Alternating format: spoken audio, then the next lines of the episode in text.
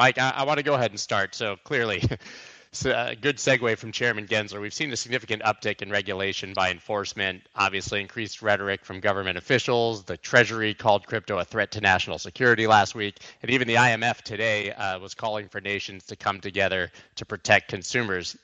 But Bitcoin's casually pushed above 30,000. Why do you think that Bitcoin is ignoring all of this bad news and continues to push upward?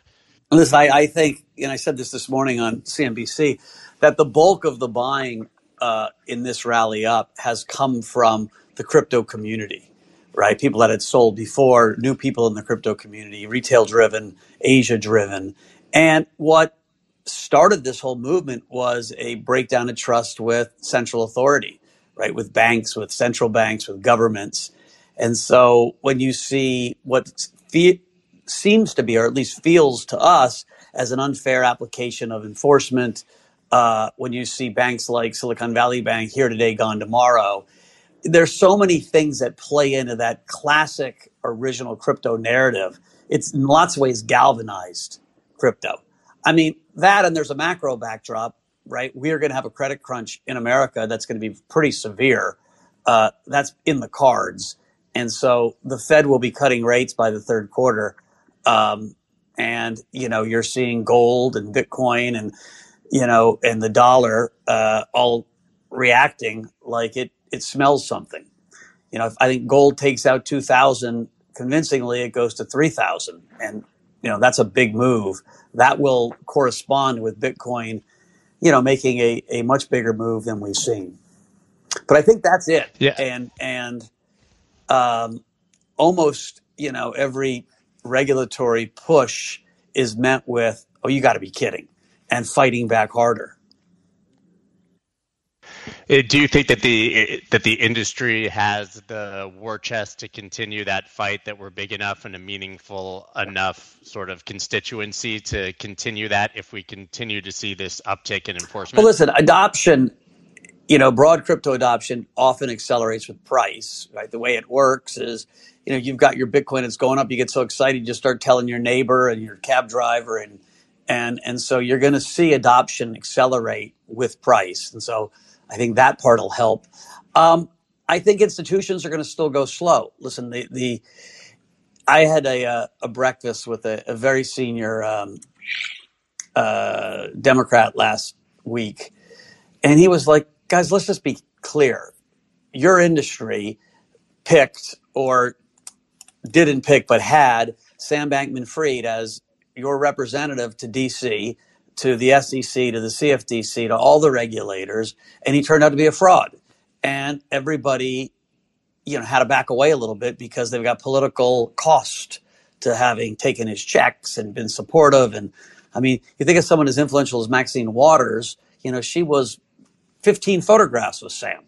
And so even though she might still like Bitcoin, she's going to have to like it a little quieter until this, you know, time heals. And that has given, in lots of ways, a window for the people that don't like crypto, right? For Sherrod Brown, for Elizabeth Warren, to raise their voices. For Gary, who seems to be very aligned with Elizabeth Warren. And then kind of the new anti-crypto constituent, I think, is the Treasury, is Yellen and Lael Brainard over at the White House. And I think a lot of that comes from... listen, when Balaji says, I think crypto's going to 1 million and screw the banks and screw the dollar, that doesn't help.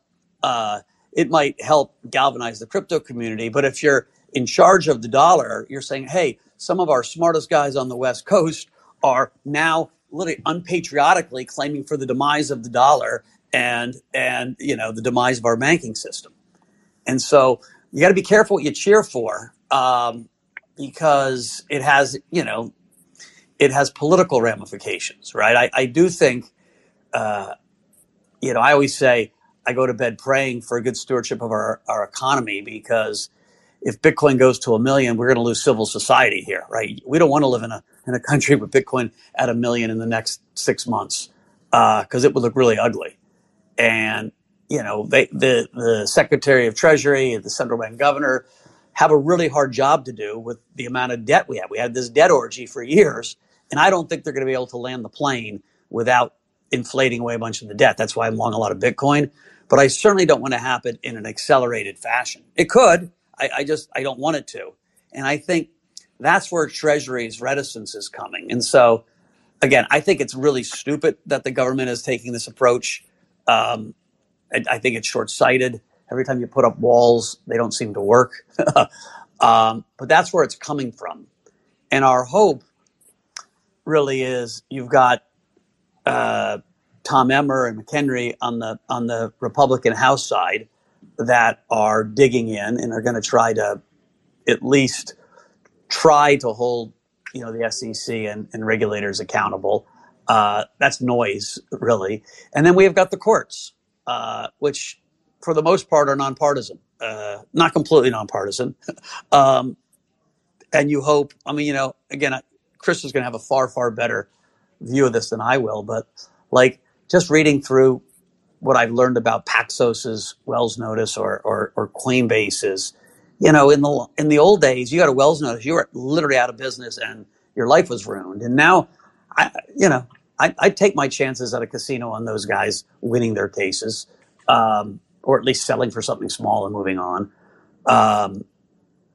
And so I'm a little worried that the first big case that's going to get, adjudicated is the Ripple case, because that's a little less clear to me on how that's going to go. Listen, full disclosure, we own, and it's on our balance sheet and disclosed, equity in Ripple, the company. And so as much as people think I don't like XRP, I'm cheering for Ripple to win that case. It'd be loud and clear. I want them to win. But I worry about that one, because if we lose that, people are going to think, we're going to lose all the cases. And I think you got to be very careful that, each one of these things and, is taken separately, and you read the fine print of the ruling. Anyway, I've been talking too long. I'll shut up. Yeah. Well, Mike, I agree with your point that this is galvanizing the community. Even when I had Saylor on 3 weeks ago, I asked him the same question about Bitcoin pushing above 30,000. And he said, I would love to say it's mainstream adoption, but it's a bunch of crypto people moving into Bitcoin, which is exactly what you said. As for Balaji's bet, he even came on this show last week and said, I burned $1 million to tell people that they were printing trillions. So he openly admitted he also didn't expect us to be living in the Mad Max dystopian future in 90 days. But I do want to pivot to Chris, because there's a lot to unpack there with what Mike just said, obviously. When you were CFTC commissioner, there was an air of acceptance surrounding crypto. You were affectionately dubbed Crypto Dad. We had Brian Brooks at the OCC, who made a significant push for institutions to be able to custody crypto assets, obviously for banks to be able to test stablecoins as a competitor to SWIFT. Well, we've obviously seen a wholesale reversal in tone. Mike touched on the fact that there's a lot of egg on the faces of legislators and regulators who met with SBF. That could be the reason. Do you see this as a result of all of that contagion in SBF in 2022, or is this simply regime change? What do you make of this complete reversal, seemingly, in the regulatory approach to crypto? Yeah, I think it was Gandhi who, talking about wholesale societal change, said, at first they ignore you, then they ridicule you, then they fight you, and then you win. I think Brian Brooks and I were in Washington from the end of the ignore you to the beginning of the ridicule you phase, but before the wholesale fight you phase. I think we're in the fight you phase right now. I was at Stanford University last week. I was visiting his financial historian, Neil Ferguson. Many of you know him from his books, The Ascent of Money or The Square and the Tower. His name is spelled Niall, but it's pronounced Neil. And we were talking about his historical concept of networks. What this technology is about, it's about financial digital networks. And yet, as a historian, he goes back throughout human history and identifies networks. And he uses the image of the medieval city of Siena, that has a large public square, that's the square in this title, overseen by a tall tower. And he uses that as an analogy for hierarchical networks, which have been throughout most of human history. And then the occasional, I meant vertical networks in the image of the tower, and horizontal networks, more democratic, people-driven. networks. And whenever there's a technological breakthrough, it often begins as a horizontal popular network, but then evolves into more of a hierarchical structure. What I'm getting at is, I think, where we are in the crypto evolution. You know, our traditional financial system is quite hierarchical. And in many ways, what Dodd-Frank was the victory of Washington over Wall Street. The belief that hierarchies will allocate capital as opposed to having it more market-driven. And the hierarchies that control our financial system now, it's not that they don't understand the power of digital networks, and which is what crypto is. They understand it very, very well. The concern is a loss of that hierarchical control, the control of how capital is allocated to whom, for what purposes, and when. And I think the battle we're facing right now is by those hierarchies that presume to have a control over how capital is formed, how capital is allocated. And it's not that they don't understand the power of crypto. They understand it very well, and they understand its democratizing function and the taking away of that hierarchical control. And I think that's a lot of what's driving the phase we're in right now. But again, going back to Gandhi, as Gandhi said, eventually, you can't stop this technology. Eventually, the technology will prevail. It will prevail because a lot of the constituents of that hierarchical structures will bring it about.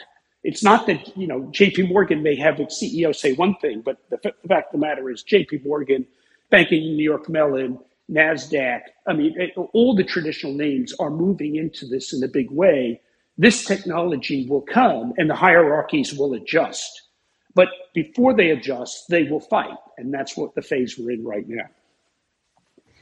So the pessimistic view then there is that the current regime is effectively clearing a path for the bigger Wall Street players to control the industry. I don't know if it's as direct as that, but there's no question that the focus of, you know, if we use the Gandhi analogy, we're in the fight stage. The focus of the fight is then against the new entrants. The incumbents are busily working away at this, while in many ways their public announcements are antagonistic, but their actions, their investment is ongoing. And that's fine, because both incumbents and new entrants should be at work. This new technology is something that as a society we should want. This will enable us to break down the silos that exist in our financial system that are a drag on our economy, that pose costs for those least able to bear it, that are barriers to financial inclusion for many societies. This technology offers the answers to that by moving our financial system into digital networks with greater efficiency, greater capability. Now, it also has some challenges built into it, unquestionably, and we've seen fraudsters take advantage of it. But, you know, fraudsters and money go together, whether it's digital money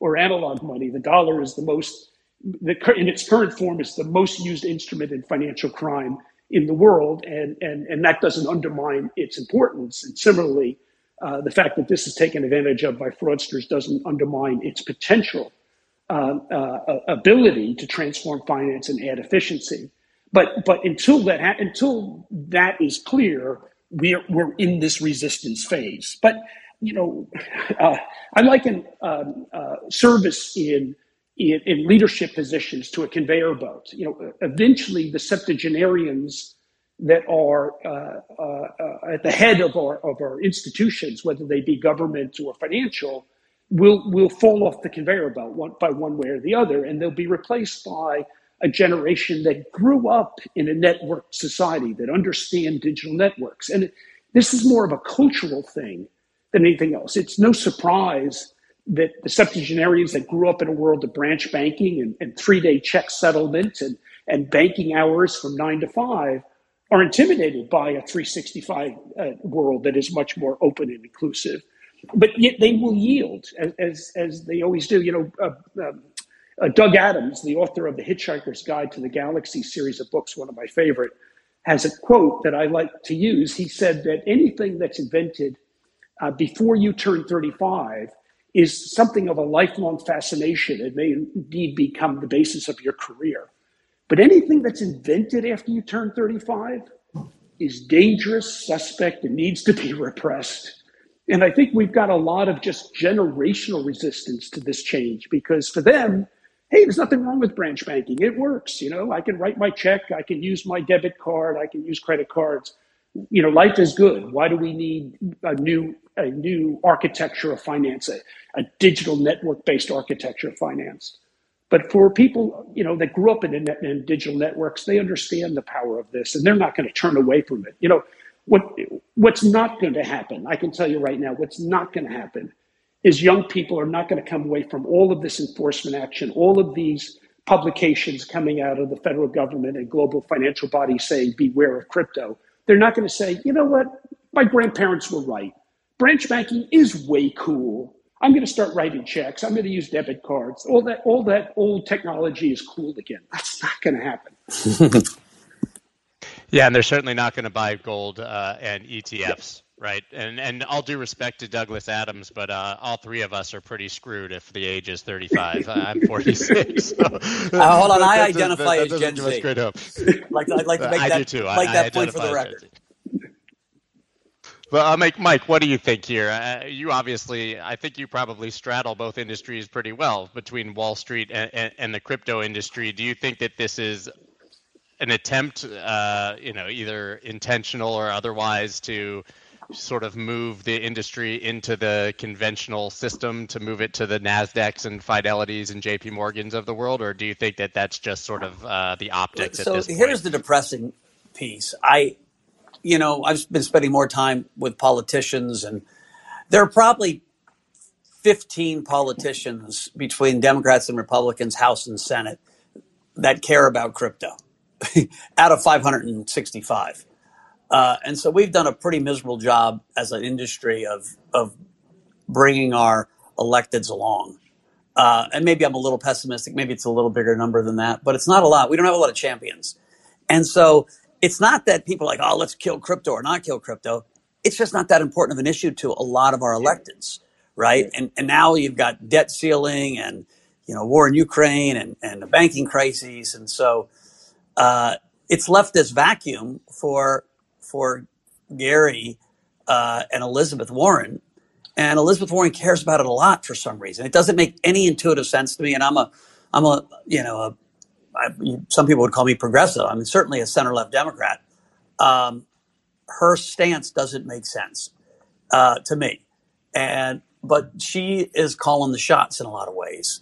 And so I'm optimistic that with a little bit of work on our side, we do have some champions, that we need to support them, that we need to continue to educate people, that we'll at least get a stalemate in the congressional side. And, Gary won't be in that job forever. Elections change things. People's ambitions change things. And the courts have a lot to say in this. And so I think kind of our best scenario is a little bit of rope-a-dope for a while. And during that time, really working on trying to build constituency. Listen, do the banks like having the chance to catch up? The banks don't really worry in the short run about Bitcoin and Ethereum. What they worry about is tokenization. And so each of, J.P. Morgan wants to be the tokenization bank. Apollo wants to be the tokenization player, Goldman Sachs. And they have big staffs that are working on this. Now, to be fair, nothing's been tokenized yet. But the tokenization idea resonates like crazy. And they all think, every asset manager we talk to, BlackRock, Invesco, you name them, don't think they can miss out on tokenization. And so that's kind of what's bringing them closer to crypto, not decentralized, Bitcoin or Ethereum. And so it's interesting. I do think there's still a lane. I think companies like Coinbase and the retail side and companies like our own, Galaxy, are really important because we're the on-ramps to bring people into the system. And so you can't just have a completely decentralized system. You need ways to both educate people and bring people in. It certainly has made my business harder, and we're moving more and more you know, people offshore. You know, the Hong Kong regulatory environment is getting more friendly. Abu Dhabi, France, lots of places, right? The UK. And so I do think it's a competitive disadvantage for the U.S. soon enough. But you can't give up on the U.S. because we really do need the U.S. to come up with some rational policies. And listen, they do have the power to make your life miserable. I mean, you know, Chad Pascarilla at Paxos had a, you know, DFS approved, you know, he's as compliant as anyone I know. And next thing you know, he gets a Wells notice out of nowhere. Not pleasant. And so, you know, you can't live without the U.S., especially if you're U.S. based. And so it's certainly frustrating. And I don't think the banks are like lobbying like crazy, but they certainly, when asked, you know, Jamie Dimon, you hear him all the time. He's like, well, blockchain, sorry, but Bitcoin, I don't get it. It's like, listen, there are 160 million people that have already decided to take some of their hard-earned wealth and store it in this technology run by a community. And that includes some of the smartest investors I've ever met, Stan Druckenmiller, Paul Jones, Abby Johnson, Jeff Yass from Susquehanna, like world-class investors. So I always turn the question around. I'd like to ask Elizabeth Warren, though she won't meet with me. It's like, Elizabeth, you're so sure of yourself. Do you think all these people are stupid? Do you think I'm stupid because I trust this community? Like, Mike, let me take a shot at that. Maybe I could, because I was talking before about this notion of hierarchical structures. I think the barrier for some of these people who are clearly not stupid, and I include Elizabeth Warren in that, is that we moved away from the sort of Milton Friedman belief of 30 years ago that the best allocator of capital is the market itself, not because it's always right, but because it's more democratic, toward a world where I think there's a growing sense that the market has failed, and certainly certain communities, and therefore we need a political input into the allocation of capital. And I think that it's this view, this anti-crypto army view, is that crypto takes power away from those hierarchies in terms of allocating capital and makes it more democratic. And I think that's where the resistance is. There's a feeling that they need to remain arbiters of how capital is allocated, at least broadly speaking. And I think this crypto threatens that. But how does an anti-crypto army at all appeal to a progressive base? I'm with Mike there that I certainly don't understand it at all. I can certainly understand her push for, I guess, regulation and control, but to go outwardly and outrightly anti-crypto doesn't seem to appeal to anyone. I don't think there's a voter base that is voting on hating crypto. There's certainly a voter base that's voting on loving it. So it's just very confusing to me. And obviously, anyone who's progressive should support a money that supports people who are underbanked or unbanked and gives them more financial freedom. Or a technology that allows artists to monetize their creativity through, you know, NFTs and so many other ways, musicians. The one thing that I think is clear, though, is, you know, Elizabeth Warren likes to harp on all these consumers that have lost their money. The government has done a terrible job protecting the consumer, but our industry has also done a horrible job protecting the consumer, right? We've not had proper disclosure. And I'm sure, like, when I think of BlockFi or Celsius or Voyager, my guess is if you read through their disclosures, they didn't do anything that they didn't say they were allowed to do. But if you polled 400 of their retail investors, I'm doubting those investors thought they were making a, you know, an unsecured loan to a 50 times levered asset liability mismatched hedge fund, right? They thought they were depositing their money like they were depositing it in a bank. And so, you know, kind of shame on us as an industry for the amount of stupidity, bad risk management, at times fraud, greed that caused so much dislocation. But quite frankly, shame on, like, the SEC knew about all that stuff and didn't do anything. The SEC allowed a Grayscale ETF knowing that it was trading at a 30% premium and then a 30% discount, and hedge funds were arbitraging the ETF and wouldn't allow If they had allowed a normal ETF early on, Grayscale would have never grown to those giant heights, right? And so, you know, there's dirt on both sets of hands. There's dirt on our community for behaving like, you know, imbeciles, but there's also dirt on the regulators for, you know, not protecting the consumer one bit. And so it's a bit rich that Elizabeth Warren loves to point, and others love to point to, they screwed the consumer. I'm like, you know, like your job, if you're the SEC, is to protect the consumer. And so that has been frustrating. Let me put in a plug for what we did at the CFTC, because what we decided was not to push the application away to create a Bitcoin future, but to engage with it, to adapt our 90-year-old rule set to accommodate it and allow the launch of the Bitcoin futures market within the regulated CFTC environment.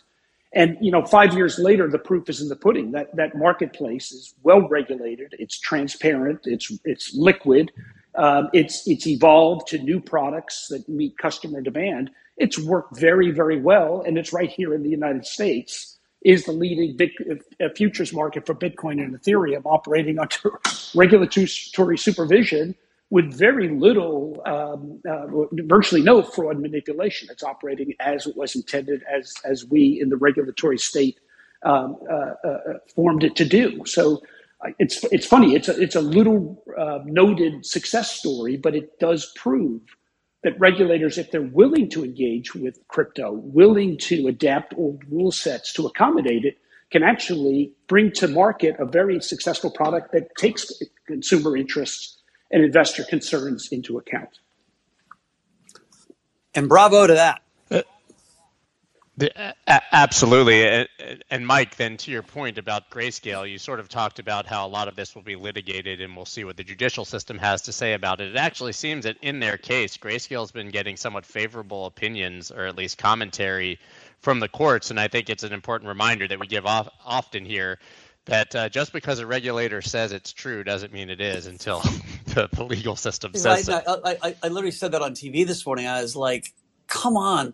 You can approve a futures ETF, but not a cash ETF. Like, it just makes like zero common sense. And I think that's what the judge at least hinted to. Like, he was like, what are you guys talking about? You know? Yeah, but interestingly, there's some fear that if Grayscale wins, that actually it could cause pushback against the futures ETF rather than a spot ETF approval, which to me seems utterly upside down. Yeah. You know, the other thing that I was pushing on Democrats, and pre-FTX, they all got it, and now they're kind of stuck and scared a little bit, is that being anti-Bitcoin, being anti-crypto is really not smart from a I want to get elected perspective, right?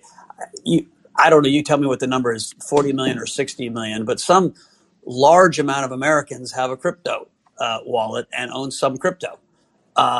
And a decent portion of them are rabid degen crypto single issue voters, right? I talked to a lifelong Democrat this morning who is wealthier than most people are lucky enough to be, who said, that's it, I'm only supporting Republicans, and I'll make big donations to the ACLU and Planned Parenthood to offset it. But he was just like, It's not good politics to be anti something that really should be a neutral, right?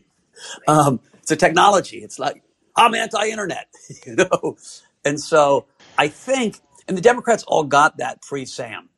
And so I'm hoping we're still just in that, you know, I guess that echo of FTX that fades with time. And maybe after this, you know, this cycle, this election cycle, kind of rationality comes back.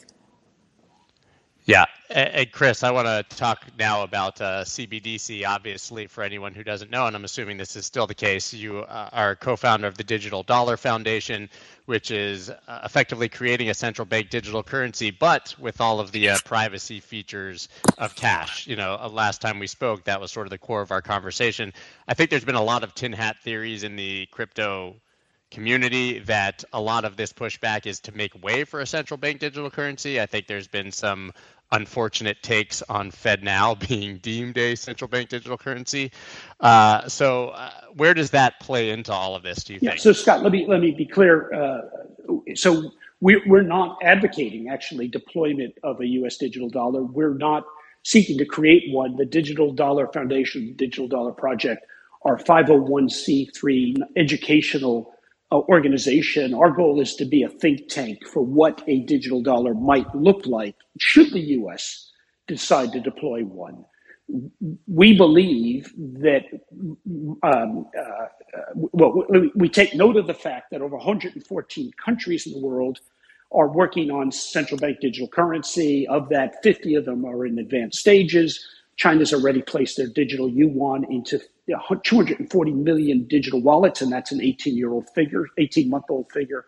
Europe has said they'll start deploying a digital euro by 2025, and Britain has said they'll have a digital pound by the end of the decade. So we take note of the fact that central bank digital currency is coming around the world. Americans are going to be dealing with CBDC, whether the U.S. deploys one or not.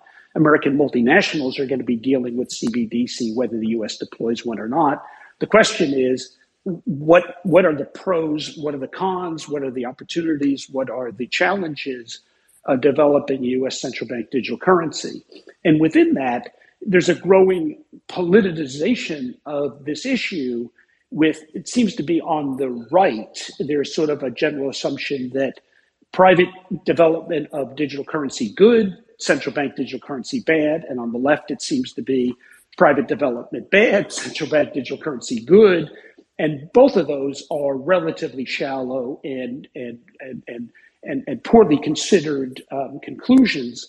There's much more nuance to this. Now, developed right, and both China and Europe see the opportunities, a central bank digital currency could serve as sort of an operating system, like a Microsoft OS for a fully digitally networked economy that would break down the myriad silos we have in our financial system right now. You don't want to put on a hedge on a commodity transaction. You're in one legal framework, CFTC. You're dealing with parties that are registered with that agency that only operate in that silo, like Chicago Mercantile Exchange. You then want to do an equities trade. You're in a different legal framework, a different silo, different counterparties, DTCC and others. You want to do a banking transaction, more silos, silo, silo, silo. The opportunity of a central bank digital currency, and China's certainly pursuing this, is a fully networked digital economy, breaking down these barriers, adding efficiency, taking away cost, putting your economy into hyperdrive, especially at a time when we're potentially going into recession. The ability to do that and bring more people into the system. I mean, there's a lot of potential challenges now, potential opportunities. At the same time, there's a huge host of potential challenges, such as what about privacy? But that's an issue, quite frankly, that people on the left and the right make assumptions about, oh, well, if the government does it, it won't be private. But somehow if private actors do it, the private sector does it, you'll have your privacy. I mean, that hasn't exactly worked out. Whether you transact on Amazon or conduct business on Facebook. And so private sector is just as likely to do surveillance and even censorship of economic activity. We need to get away from those wooden characterizations and recognize that economic privacy is a civil right. It's a fundamental right, whether that's privacy from government surveillance or private sector surveillance. And the country that builds that level of privacy into their digital money, whether it's sovereign digital money or non-sovereign digital money, that currency will take over the world, because the world will flock to a currency where their lawful transactions are rightfully kept private and not subject to either surveillance or censorship. And that can be done in a digital system where we move from an entity-based identification system to more of an activity-based system, and we can talk more about that. But the point I want to make is... Hey, Chris, can I ask you a question? And I probably should know the answer to this, given that I run a crypto company. Give me the nuanced difference between, let's just use USDC, which, and let's just say USDC only ran on the Ethereum blockchain for a second. And we thought the Ethereum blockchain became the most distributed and diverse, fast blockchain. And so just hold that thought versus a CBDC in the U.S. and our confidence as users, even if the CBDC had built in similar privacy and similar backdoors than, say, the stable coin. Are they the same thing or are they different just based on the perception that the government has your data versus the data is out there hidden on a public blockchain? Right. That's a great point. So I think some of that would depend on where you stand on the political divide. I think there are certain sectors of our population that may be more likely to trust the private sector, some that would be less likely to trust government. And that's why I believe the only way to assure people of privacy is not to say, trust me, I'm Circle, or trust me, I'm the US government and I'm not surveilling you, but to build that, use an open architecture where people can validate for themselves that they're not being surveilled and they're not being censored in their economic choices. And that's why we at the Digital Dollar Project advocate, if the US deploys a digital dollar, it should be operationally transparent. So you don't need the government to say, trust us, we're not surveilling you. People should be able to establish for themselves that they're not being surveilled. And the same applies to a non-sovereign digital currency. Should also use an open architecture. So you don't have to say, you don't have to rely on them promising you you're not being surveilled. You can vouch for yourself. You can validate for yourself, or you can look to technology experts that can vouch that there's not a surveillance capability built in. Interesting, right? Yeah, go ahead. And quite frankly, either the private sector actor or the government actor that develops that type of digital currency will gain global market share overnight, because the great fear as we move to digital currency, by the way, and the same fear applies to private sector actors as government. It's the fear of surveillance and even worse, censorship. You can imagine, right? Yeah. Just imagine this. In return for a stablecoin license, a stablecoin operator goes to the government and says, we won't let people buy ammunition. You know, it's a left-wing government, so we won't let people fund, I don't know, Right to Life.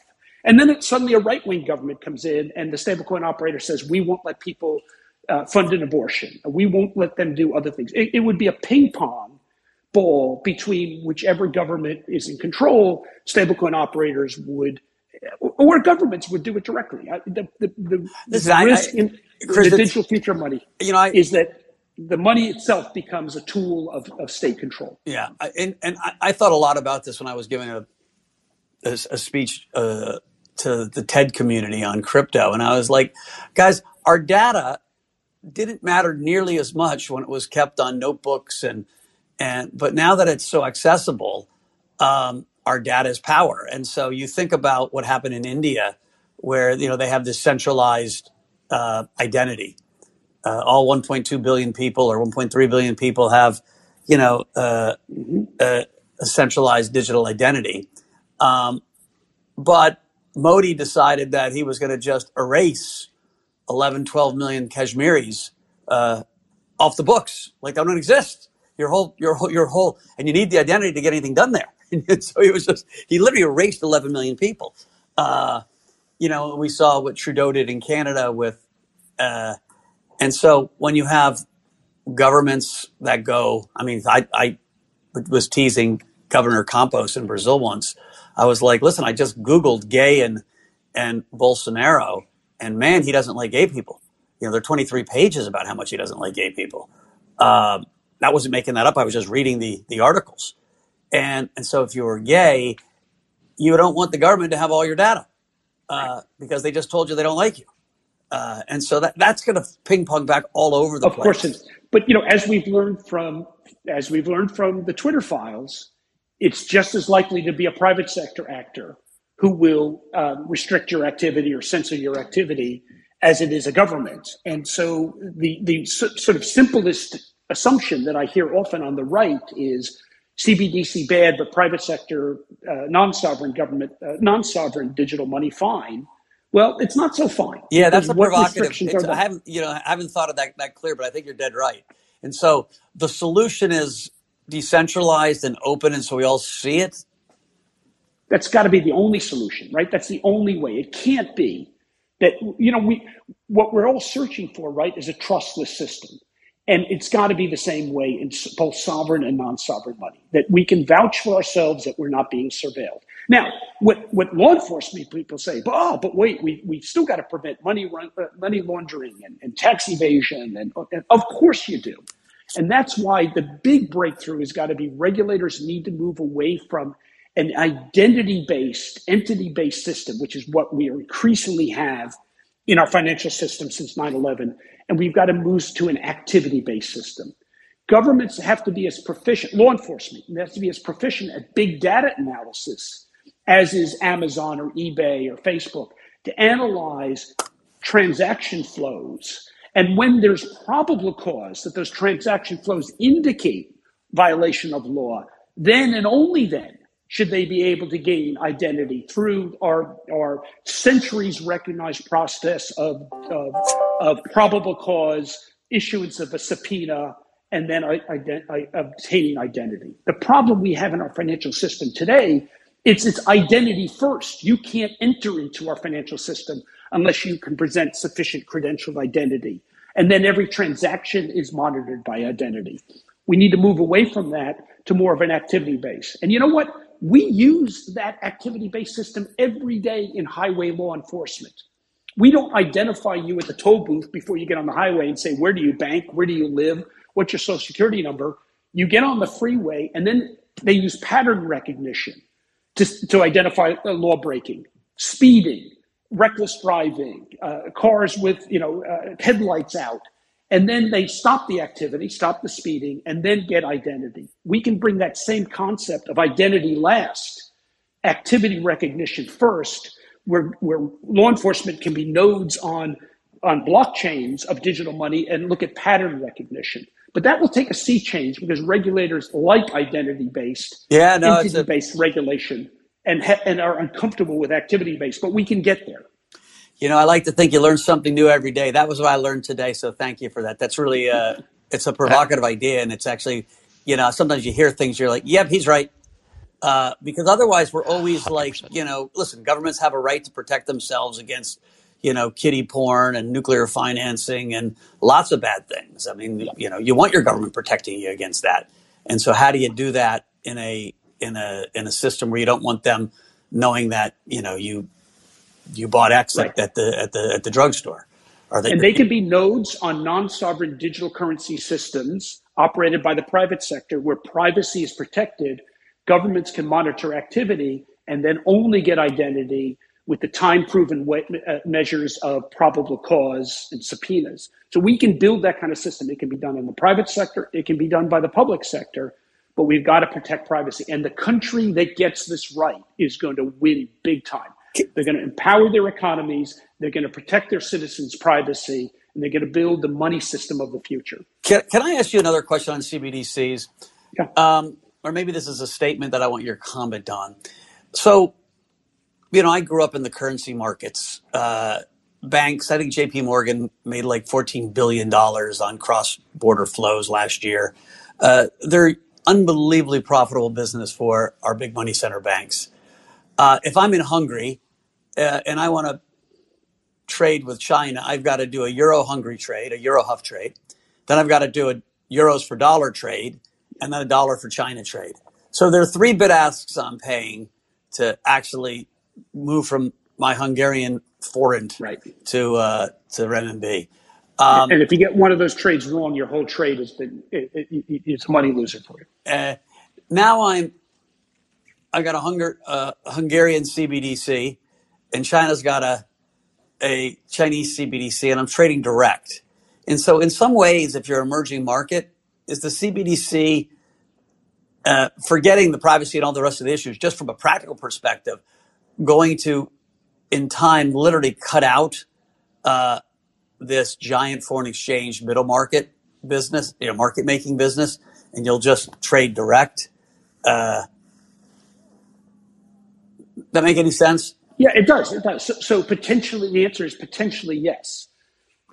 One of the first hurdles we've got to get over, though, right now is every one of these CBDC experiments is unique in their own right, and there are no yet global standards for interoperability And so you could have, if we don't get them right, and that's another reason why I think we need to have U.S. leadership at the table to develop, even if we don't deploy a U.S. digital dollar, we want to have global standards where the U.S. is a standard setter, as it was in the first wave of the internet. So one of the first stumbling blocks is we need global standards of how they just interact with each other operationally, and we don't yet have that. The second, though, potential is that one currency emerges as sort of the conversion key to all the others. And I think that's a great opportunity for the dollar. The dollar has served that role. It serves that role today in an analog world where things are priced in dollars. So that's your reference point, even if the transacting parties are not native dollar users. We see that now, although there are a lot of forces trying to move away from that, as we've seen in the last few weeks with announcements between Brazil and China and Russia and China and elsewhere. But if we were to develop a digital dollar as a major conversion mechanism, that would be a tremendous opportunity for the United States. Got it. I learned a ton there as well. But I have to say, sorry, Mike, I didn't mean to interrupt, but doesn't the inevitable question then become what the timeline would be and if the United States is actually interested and if that could possibly happen under this regime? I mean, you look at things like the Restrict Act that are happening right now and a CBDC that protects the privacy of the American citizen seems like a very far-fetched idea. Right. I agree with you. Now, there are proponents of CBDC, strong ones, smart ones in Washington. I would include Lael Brainard in that category and others. There's a lot that get the opportunity. Whether they get the importance of privacy fully or not, I don't know. But there are a lot of advocates for the U.S. And there are those very strong opponents of CBDC who simply say the danger of CBDC is too great to even contemplate. So let's just say no. In the words of Nancy Reagan, just say no. The problem with the just say no approach, it sounds a lot like the 1970s when the fear of a nuclear catastrophe a la 3 Mile Island was so great that folks said, just say no to nuclear power. And we didn't build nuclear power in this country, and we stopped a lot of nuclear power development. And as a result, countries like France went ahead and built a great and safe nuclear power system. I think just say no to CBDC misses the opportunity that we could design it right. With our development power, with our Silicon Valley, with our brain power, we could develop the world's foremost CBDC and protect privacy at the same time and dominate the globe for the next three generations in the way the dollar dominated the globe for the past three generations. Well, and the other thought process is, listen, we have the largest deficit in history to fund. Traditionally, if you lived in Nigeria or Venezuela or one of 200 countries and you were worried about your local currency, you kept wealth in dollar bills stuffed in pillowcases, right? There are more hundreds. Yep. There are more $100 bills in circulation overseas than there are $1 bills in circulation in America.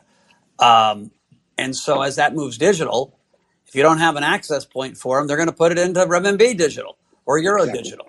And we've got a huge deficit to fund. I used to argue with Mnuchin. I was like, we should care about terrorist financing and we should care about, the things that maybe impact our country, but we should care a lot less about Chinese trying to break their own currency controls. If they want to put their money in dollars and their government doesn't want to them, like, who are we to say no? And I'll give you another reason why I think ultimately the United States should be at work developing a U.S. CBDC and digital dollar, because we should also do it alongside private innovation, because both sides will keep the other honest. If we develop a digital dollar that complies with the First Amendment, complies with the Bill of Rights, complies with the Fourth Amendment right to privacy, then so will private sector developers as well. And if private sectors develop it, that will only make the development of a digital dollar even stronger because the innovation that will come out of the private sector. The best future for American people is one of choice, where they can choose between different instruments, digital instruments in a digital economy. I mean, first of all, it's clear that we already effectively transact digitally anyways, right? But couldn't you make the argument then that USDC, an already existing private stablecoin, could effectively, with some sort of, a partnership or cooperation with the government, become sort of the de facto central bank digital currency, or that it already is? Absolutely. One path forward is for the U.S. government to basically lay down the standards for what digital currency should work like, and then allow the private sector to build it. I would argue that one of those standards should be privacy and freedom from censorship. It also should be interoperability. It should be financial inclusion. It should be open architecture.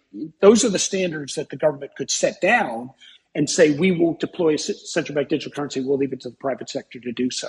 But right now, we don't have that activity going on either, which is unfortunate. But I think that would also be a very smart course. Right. And it should have some way, for the creators of it to gain some of the interest, right? And now you have this whole security coin versus non-security coin nonsense. But at one point, you're not going to let Circle if USDC becomes the premier stablecoin and rates stay at 5%, and next thing you know, there's a $1 trillion in assets. It'll be the most valuable company in the world, right? Like that. Stupid things don't happen because people are like, okay, that makes no sense. And so at one point, figuring out how the participants, not the people that own the stable coin, because I can buy it in the secondary market, I can deposit it, but the people that create the stable coins, right? That initial buy, how they share in the interest for tying their coin up, or they're tying their cash up, and how in some ways the stable coin producer, if it's the government, or a private sector, really just becomes a utility with a regulated, margin. Yeah, and as money serves as the sort of architecture upon which a private economy or a both private sector, public sector economy is built upon, you think about your digital currency as almost like an operating system upon which the economy is built, upon which transactions take place, and which companies are financed, and which enterprise is conducted, is built upon it. And I think if we can build the right type of both sovereign and non-sovereign digital currency of the future, upon that, we build the digital economy, hopefully a much more networked, efficient, less silos, less monopolistic, more open, more financially inclusive economy of the future built upon both sovereign and non-sovereign digital money. Chris, how much do you think this is actually important and on the radar of the federal government versus it being the crypto echo chamber and us being hyperbolic about the future? So let me be fair to many in government today, some of whom are my former colleagues, some of which my predecessors, some of which are my successors. We're going through a period of profound change. The notion that the analog financial system that we're coming out of is a system of informal networks. You talk about a Eurozone, a dollar zone. Those are zones of relatively informal networks of influence, but also of regulation of frameworks.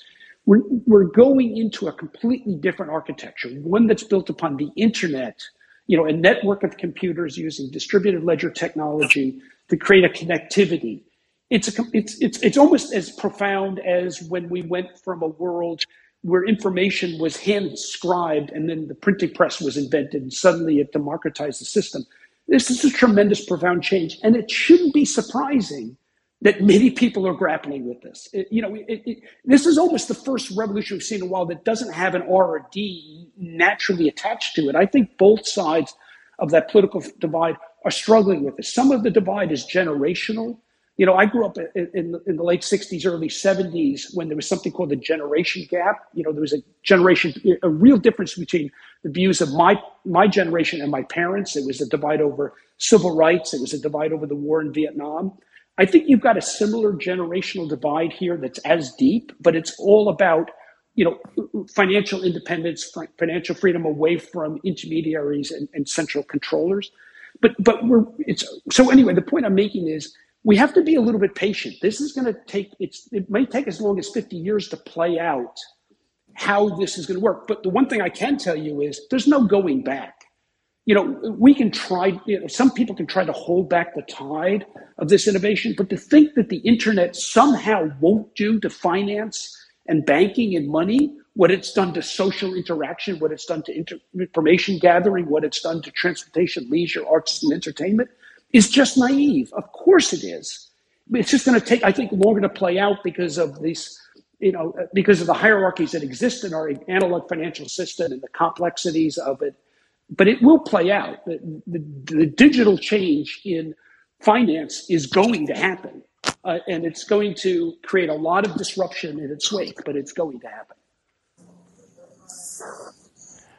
I want to be conscientious of both of your time. You're welcome to stick around, speak for as long as you want. I am going to have to jump. Also welcome to. It's been so much fun, Scott. Yeah. I lost track of the time, but I have to jump for a call. Yeah, and Chris, we're going to do another podcast soon, the two of us. Great, okay? And Mike, great talking to you. You as well, Chris. We're overdue for lunch. Let's get together soon. Perfect. All right. Take care, guys. And Mike, I don't know if you want to stick around because I do have more questions for you, but you're welcome to obviously leave. I'll give you 5 more minutes. Fire away. Yeah. This is what I want to know. How much of what's happening right now, I guess even for you, operating in this industry is a fiduciary responsibility to investors, all those things. How much of this concerns you long term, or how much do you think this is just a road bump? I mean, as an investor in the United States specifically, because I think that offshore, most of this will just move and continue to exist. And well, listen, I think in the long run, the U.S. will have to get it right. You know, for the businesses that are operating in the United States, you know, you've got to have some path to oxygen, or I mean, you know, you're gonna suffocate. And so, luckily, we're pretty diversified, and we have a big balance sheet. And so, when crypto goes up, we make a whole lot of money, and we can kind of self-fund. But if you're in a business that's much more reliant on, you know, having domestic participation, and you're not getting any rules, it's going to hurt. And so, I'm really positive. I know where the end game is, and I just am working my ass off to navigate the galaxy ships to make sure we actually win and make it to the end game. You know, I think Sam set us back 2 years. Period. And I think it's as simple as that. I think Congress was moving towards bills. They weren't going to be perfect, but they were going to get us a framework to then operate off of. And, you know, the sting of FTX. I mean, it wasn't just in the U.S. You know, Sam was the speaker at the one of my buddies runs one of the biggest trade groups where every central bank is there, every big, you know, money center bank is there, and Coinbase and FTX are the only two crypto people out of 300 members of the group. And he was the keynote 2 weeks before, the blow up. And so you had, you know, Madame Lagarde there and Chairman Powell and so everyone felt stupid. And I think we're still in that fallout zone. And, you know, I do think the crypto haters are taking advantage of that. And so there's not a lot we can do other than, you know, fight in court, advocate with and educate politicians, and build good businesses. Time will heal. And I'm just hoping that time is, you know, shorter, not longer. Oh, thank you, Mike. I appreciate it. Appreciate your time, and hopefully we'll be able to sit down and do this again in the very near future, man. Thank you. Really. Thank you so much. All right, guys. And so now, obviously, we have some other speakers joining: Dave Weisberger, Simon Dixon, Sven. Sven, man, how are you today? I know you probably got to listen in to some of the end of that. You were one of the most popular people to become a Bitcoiner, I think, last year. Has anything changed, in your opinion, as you've seen all this nonsense sort of continue on through the last few months? Hey, Scott, good to speak to you. Usually you and I are both drowning in bots. That's one of our little side issues that we're trying to survive on. No, I mean, look. The bots have gotten worse. They've gotten worse, haven't they? They've gotten worse. Yeah, okay. Just checking. Go ahead. They've gotten worse. I don't know. It's just part of life on Twitter these days, I guess. Listen, on Bitcoin specifically, last year, at the beginning of the year, you know, I had multiple conversations with Mike Saylor back then in 21. I was skeptical. Then we started having this insanity with the money printing. Bitcoin obviously went to near 70,000. I was still very skeptical. And then we obviously we started entering into the bear market. And by the way, I'm for those listening, I'm an equity strategist, deal with indices mostly, always from a trading perspective. And for years, I've been very critical of the entire monetary game that is imposed on us because none of us have any input into this. This is like the least democratic institution on the planet. Not only the Federal Reserve, the ECB is the same thing. And I was railing about the policy error that they were making by continuing to print into the supply chain issues, the excess of the fiscal policy that took hold. It all screamed inflation. They kept obviously railing on about transitory, and it's come to bite everybody in the butt. And now they've been on a train to correct that error. And unfortunately, you know, this set up for a major bear market in everything, and the monetary excess has led to valuation excess in everything. And last year we saw the fallout from that. So when Bitcoin started correcting, I think at the time it was about 50%. It was coming out of a philosophical point of view and discussing with Mike Saylor to recognize that. Wouldn't it be nice if we had some independence from the citizenry in terms of the monetary aspect of life? And Bitcoin as a technical solution certainly was appealing in this regard. However, certainly cognizant of the correlation that we saw with everything. I mean, at some point, Bitcoin and the S&P were almost 90% correlated. It was basically just a liquidity flow game. And so my view last year was that as this bear market would unfold in equities, Bitcoin would see weakness with it along the correlation. And that ultimately, however, as in the NASDAQ crash of 2000, when we saw some of the biggest high flyers completely collapse at the time, some of the winners at the time, the long-term winners, would emerge from the rubble victoriously. We saw that with Amazon, Apple, everybody got completely hammered, down 90% drawdowns at the time. And so my view was not from a trading perspective, rather from an investment perspective to say, okay, expect a bear market in 2022 and would use the drawdowns that we see as entry opportunities. That was my view with a 10-year investment horizon, and that's exactly what I did. So we talked again in the summer, and obviously Bitcoin got down to 17,000, and it's in the same time really important point I want to highlight here, and that is one thing I even acknowledged back when I was a skeptic, and in 2021, that Bitcoin was trading technically very clean. It's always impressed me from that perspective, even during the blow-off phases.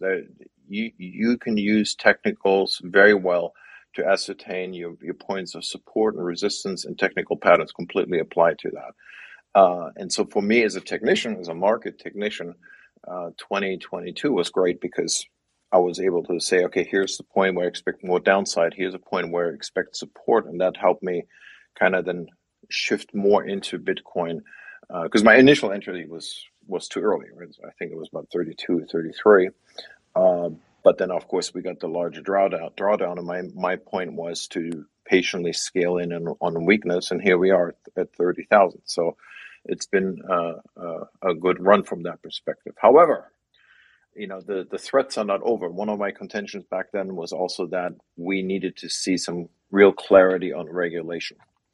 And we still don't have that to the extent that I would like to see. And I think that's continuing to pose a risk. And, was it last week I saw somewhere the headline, You know, it's now a matter of national security. You know, once they start throwing terms. That was the Treasury. That was the Department of Treasury put out a report. You should probably listen when they start saying things like that. It seems like it's pretty clear what they're trying to do. Absolutely. Because once that term is used, anything goes, right? I'm not of the view here yet that everything is in the clear. And by everything, I mean equity markets. We've been, and people who follow me on my feed know this, I've been probably to the consternation of many been very bullish on equities since the October lows, and every dip was a buy. But I'm starting to slowly shift my view on this because there's a lot of macro issues looming ahead and technical as well. In fact, on Bitcoin, I can just point out that this rally, and let me put a post on my chart on my Twitter feed real quick. I think you guys may want to be interested in seeing that. Just a quick Bitcoin chart. Bear with me. So you guys can see this. This is really interesting, actually, the way the chart has been evolving. If you tweet something, I can pin it up top. Yeah, I just tweeted it out a second ago. All right, give me 1 second. You keep talking, and I'll go ahead and pin it in a moment. Yeah. So when you have it, let me talk to that.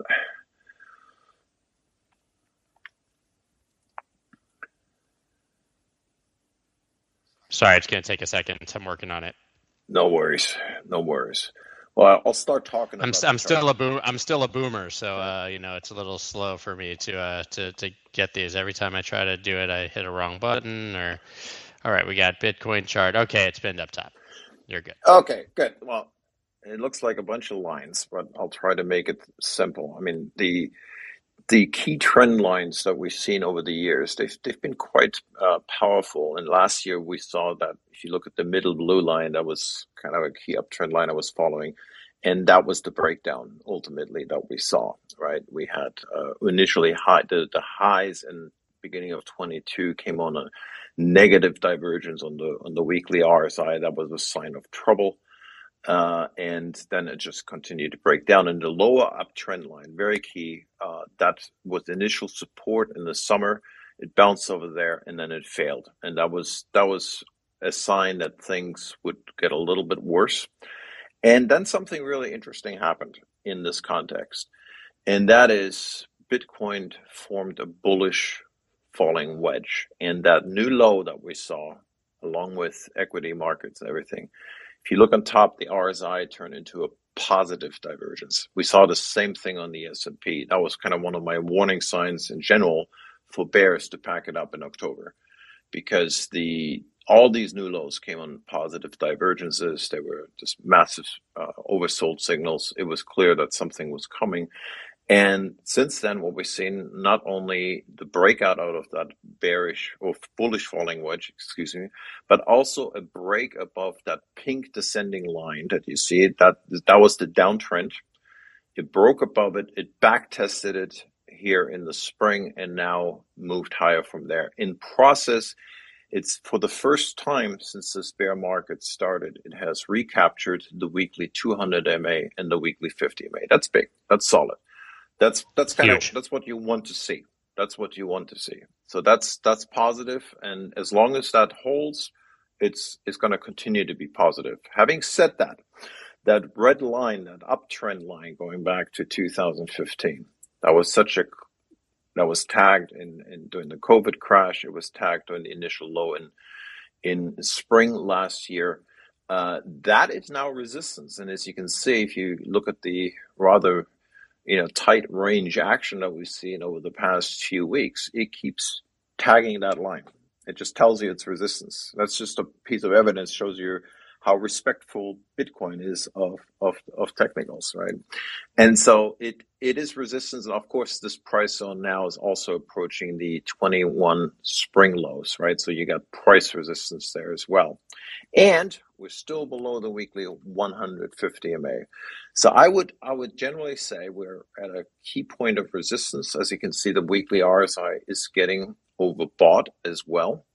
And my general view on this here is that you do not have a confirmed new bull market in Bitcoin until it's solidly above the weekly 150 MA and stays above it, meaning that on any back test, it would defend it. So you just got to be cognizant of that. Okay. Yeah, I agree. We haven't really seen the back test of any of the key levels. I mean, if we're talking technicals, for me, 25,212 was really the meaningful one because that's when the market made the first higher high from the drop down from 69,000.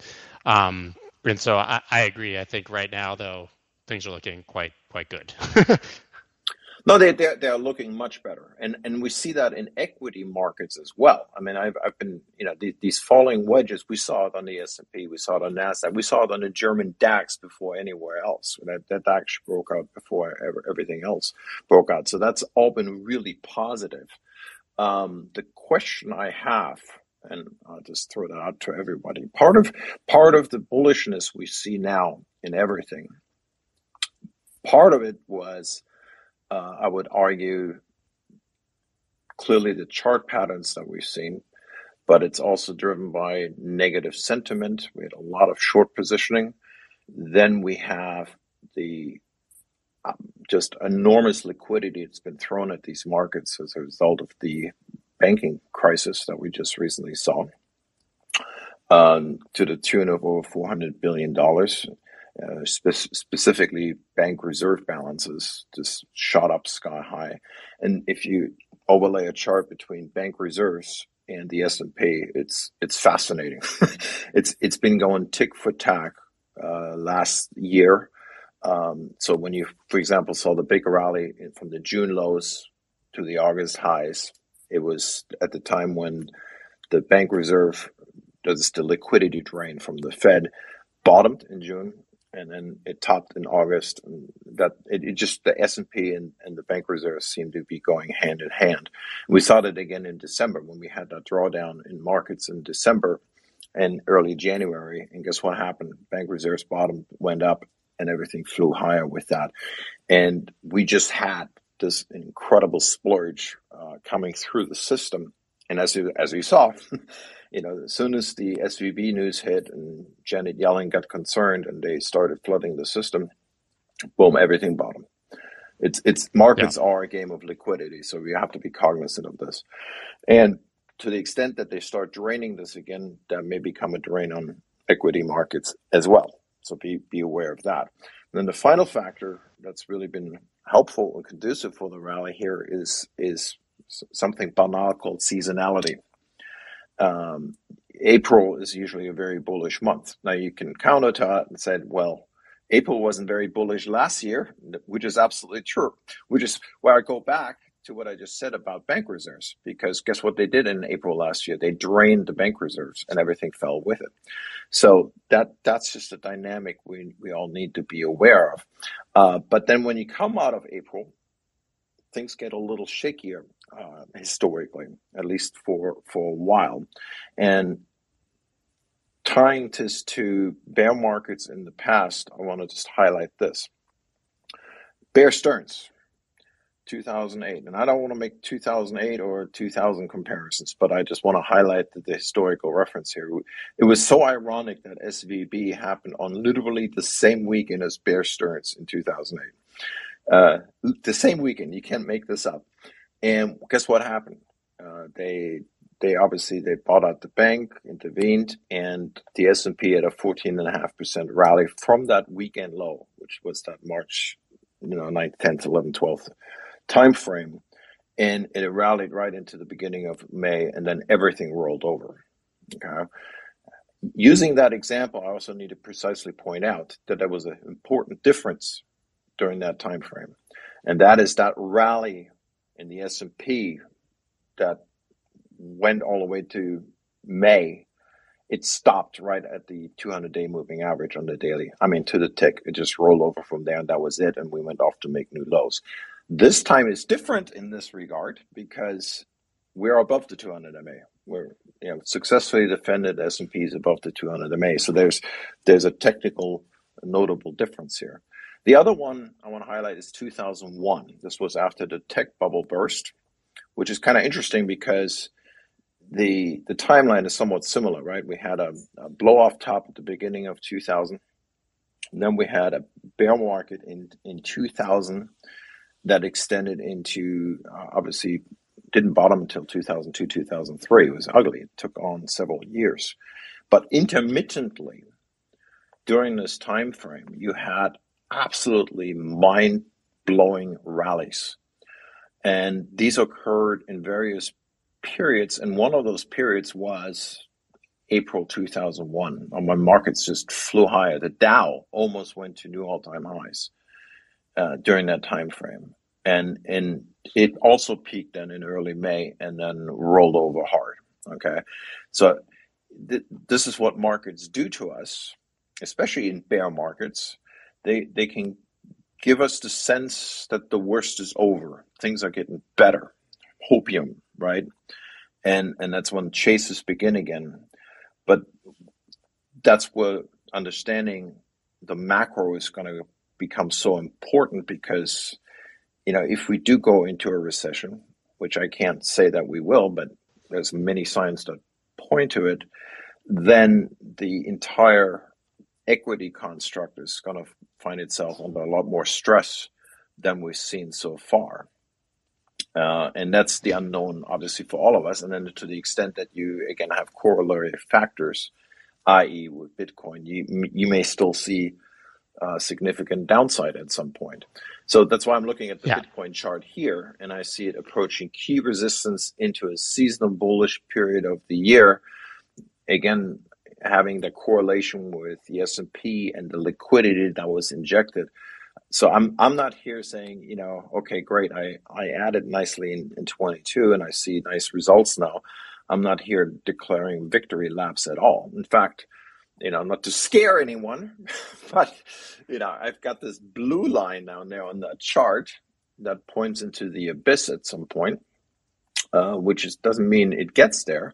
But I had always, I pointed that out last summer as well, that I could see as a risk zone, ultimately, if the global equity construct, or rather the economy, goes into a severe recession, which I don't know that it will. But that's would probably be kind of a back up the Turk line for me.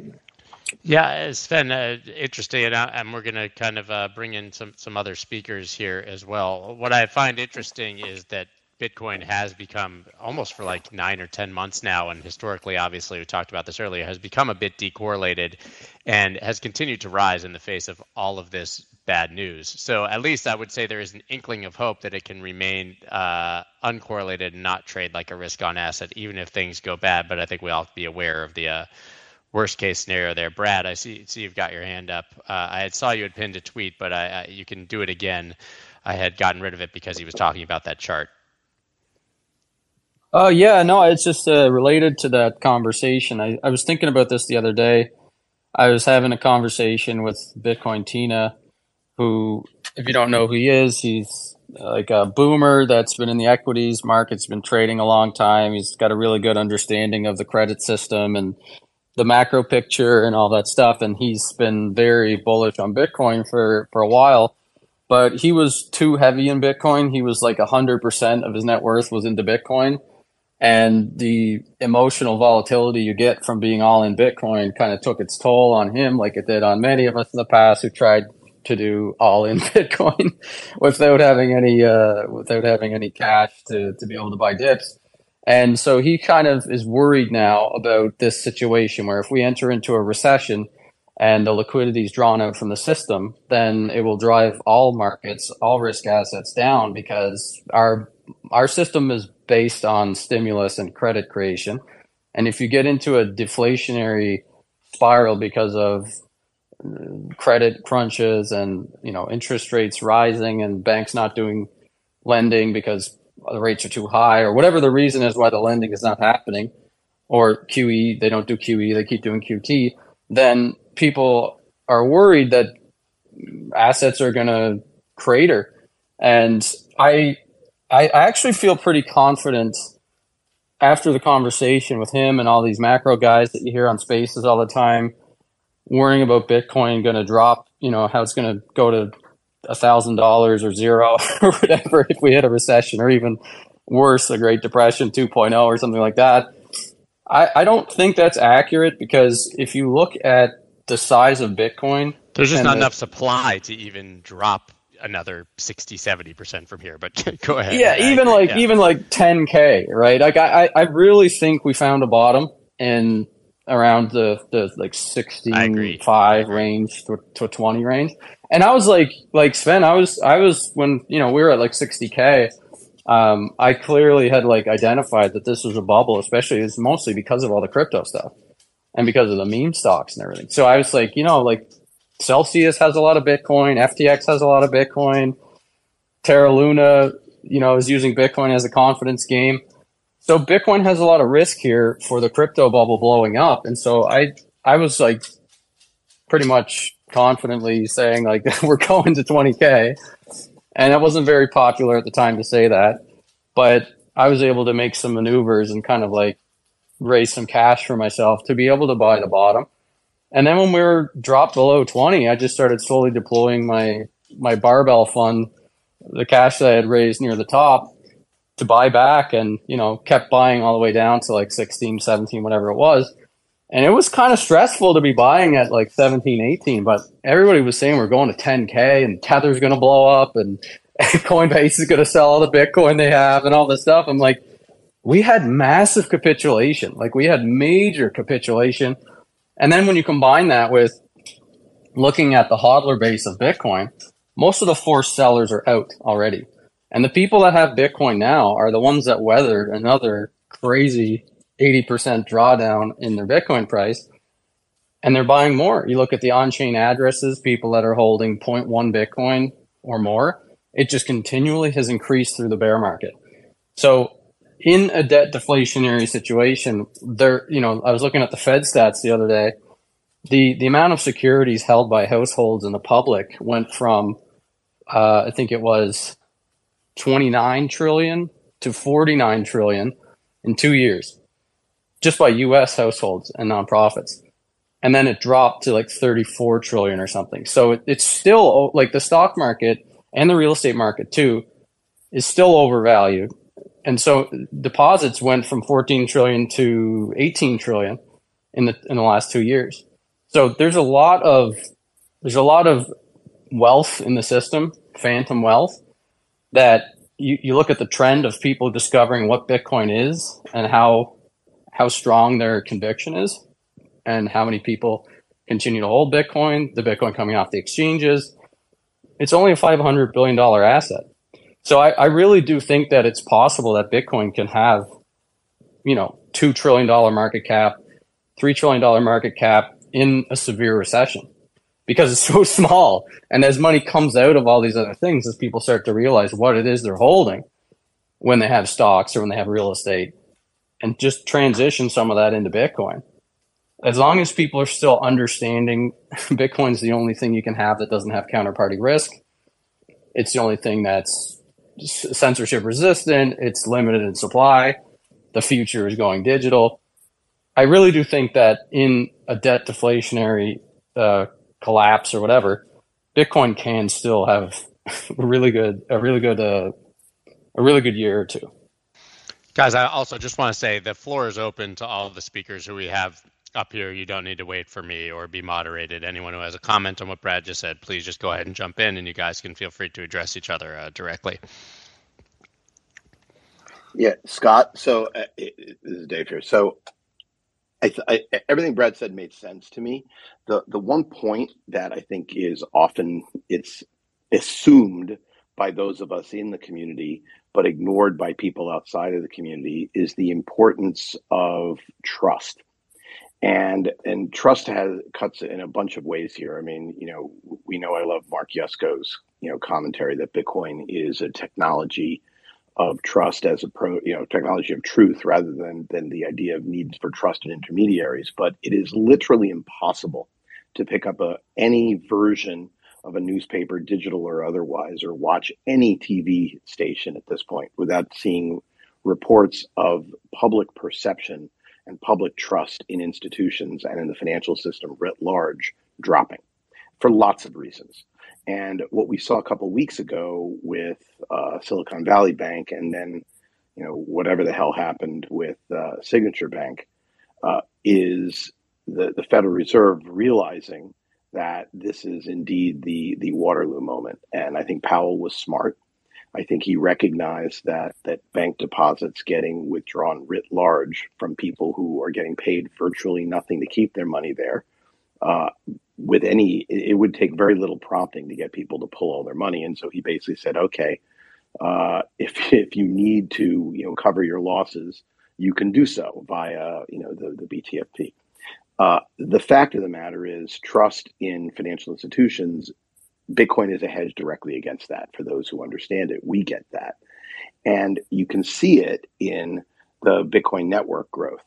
I mean, the Bitcoin, I know I harp on this. I know I sound like a broken record. I'm sorry. But the fact is my favorite chart is the one that I put up yesterday. It's from blockchain.com. Anyone can look at it, the Bitcoin hash rate versus the price. And essentially what you see is a very interesting story. It shows a almost monotonically increasing network growth over years with a blip when China banned Bitcoin that it recovered from and regained it. And it looks almost identical to the chart of the S&P from the 2009 low to, the pre-pandemic, a monotonic up and to the right, while price didn't do that. Price actually got way ahead of itself and then cratered post-Luna last year, and then post, repetitive force selling, waves of force selling from, just taking all the leverage out of the system. The interesting thing about bull and bear markets is, and this has not happened in equities, let's be very clear, but it has happened in Bitcoin. And it's one of the reasons for a D-Link is when you see bear market bottoms, it generally is a complete deleveraging. I don't think there's a human being on the planet who thinks that deleveraging has happened in the equity markets.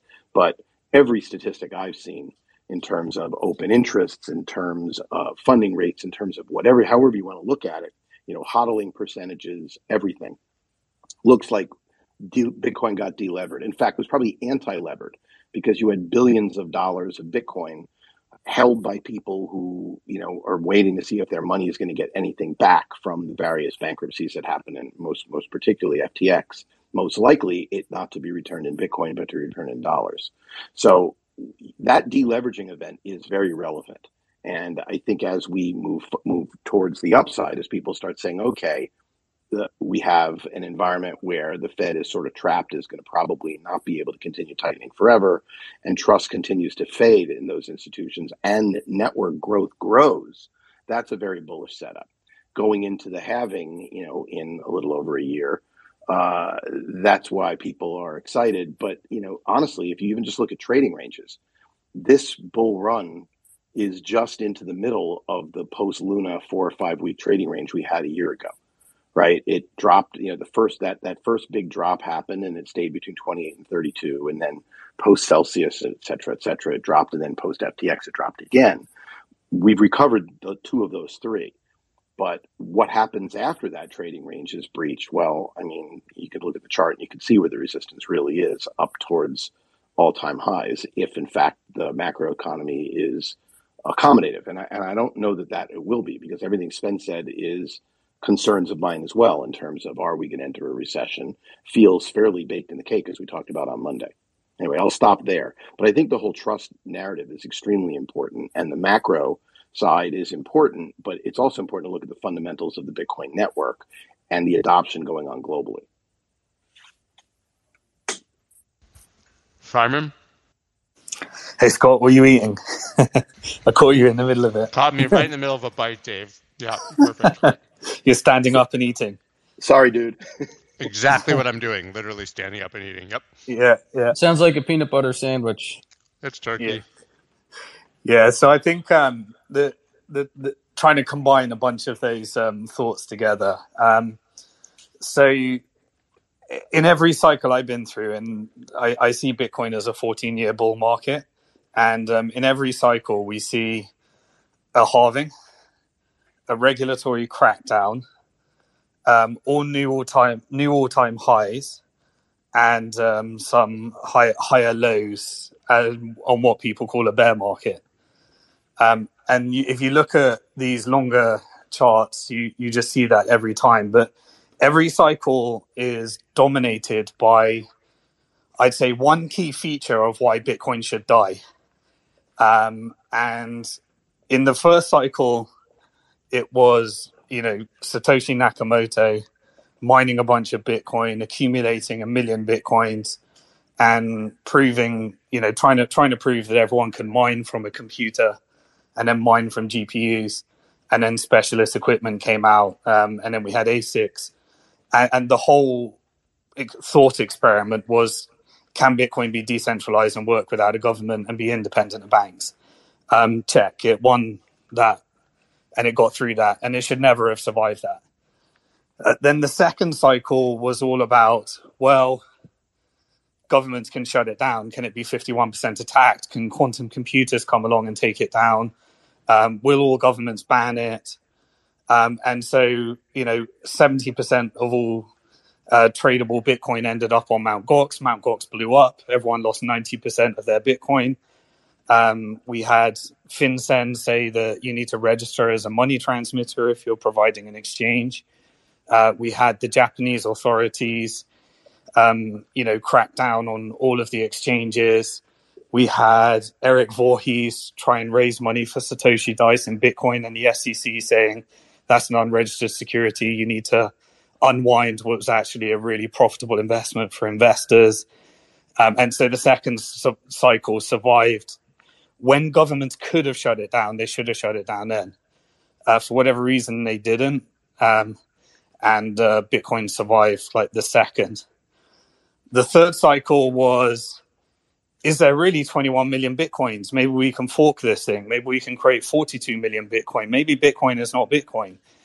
Maybe we need to create a new blockchain.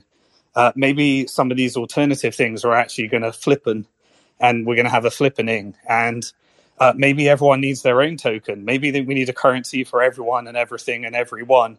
And maybe Bitcoin's not even Bitcoin, it's a blockchain. And so banks tried to create the technology and eliminate Bitcoin, and all the technology just didn't get anywhere, and Bitcoin just survived. So we then checked the third cycle. Yeah, it can survive money printing. We can have every single person in the world creating an illegal security, trying to copy Bitcoin, and no one can create Bitcoin, and there's still only 21 million of them. Most of them get mined. So we're at about 18.5 million, and we've only got a few of them left, and institutional mining and security and hash rate that goes up. And then everyone says, oh, Bitcoin's going to die this time because it's only been alive in the post-financial crisis. And in the post-financial crisis, we started quantitative easing, and now we're heading into a first recession, and the print is going to come off, and there's going to be quantitative tightening. The Fed's actually going to reduce their balance sheet, and they're going to hike interest rates. And so that causes the next crash. And it turns out that the Fed can't do quantitative tightening because it destroys the whole economy and it destroys the banking system. And everybody learns that actually Bitcoin is simply a way of owning your own money, spending your own money, and having a monetary policy that's 100% forecastable into the future. And so this cycle is all about, can we get to the 2024 halving and survive quantitative tightening? I think we're going to check that box too. Yeah, Simon, it's really interesting because I think that this time you didn't hear, to your point, in the previous cycles, it was Bitcoin will die, Bitcoin will die, Bitcoin will go to zero. I didn't hear that in this cycle, right? Yeah, I think everyone, I heard a big narrative. I mean, a lot more and more people, in each cycle, there's more and more people that come across to realizing I need to allocate some of my portfolio to Bitcoin. And so this one was heavily institutionalized. It was heavily, you know, the corporate narratives from Michael Saylor joining and public companies and various other things, BlackRock entering the equation, all of the institutions saying, right, let's get rid of all the fraudsters that don't comply with regulations and we'll take over. We'll have an Operation Choke Point. And then eventually some of the big boys in America will come and do this thing properly.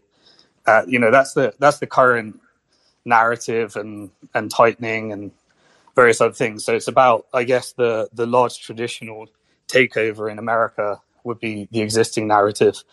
But there's a ginormous world that still needs Bitcoin. So after the next halving, you'll enter the next narrative, which has started already now, which is what if governments need to backstop their entire banking system and large institutions gobble up smaller banks and banks become systemically too big to fail and there's a systemic risk event.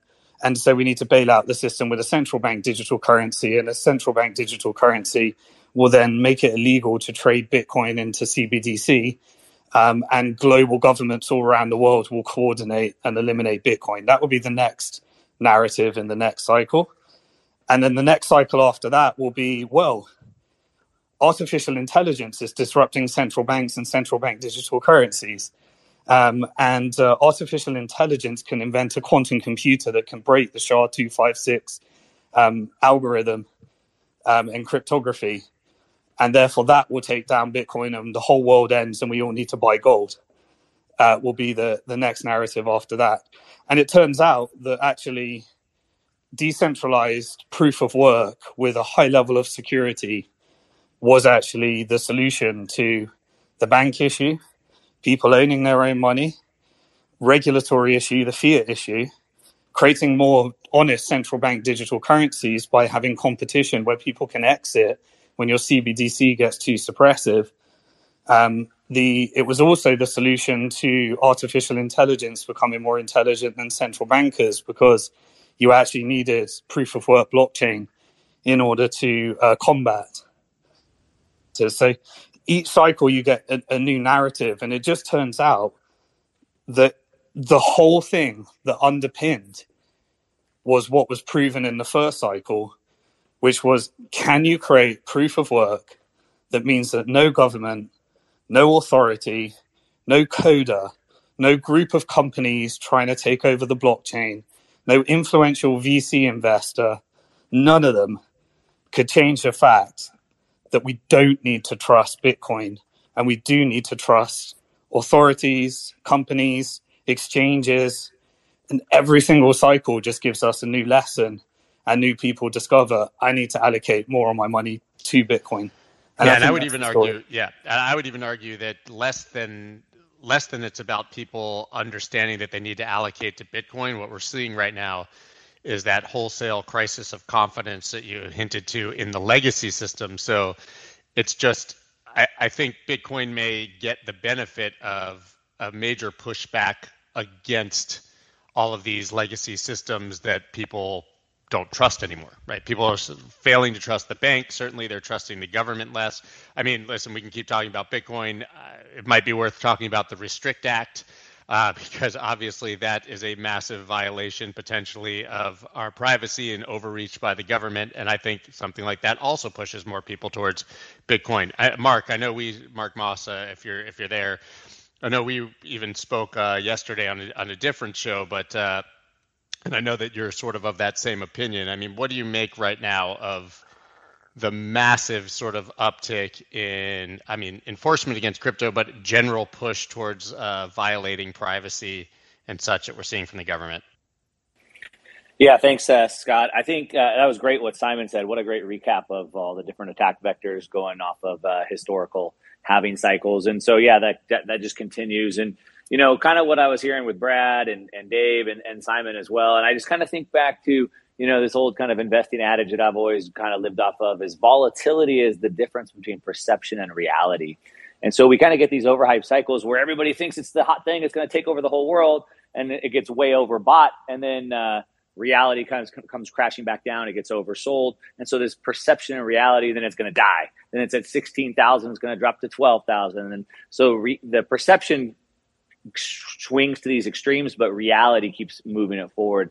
But the other thing I'd say is a couple things that, just to kind of recap on a few speakers and answer what you said, Scott. A couple things just to recap is I love what Dave said about trust. I think you can't really overstate that enough.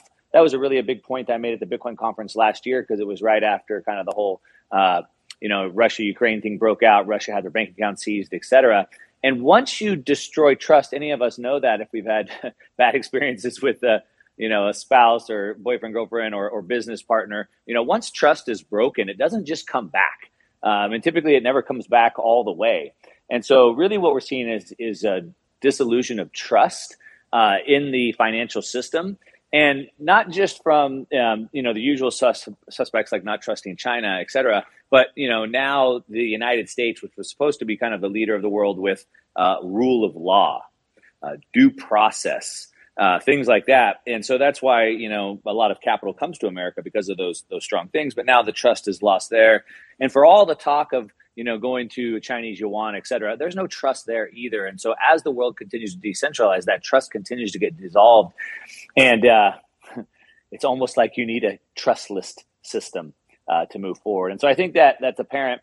The other thing I just want to say is, we haven't seen it in this macro environment, but I think that's a very U.S.-centric viewpoint. Typically, most of us humans don't really move until pain is high enough. I believe in chiropractic. I've gone to chiropractic most of my life.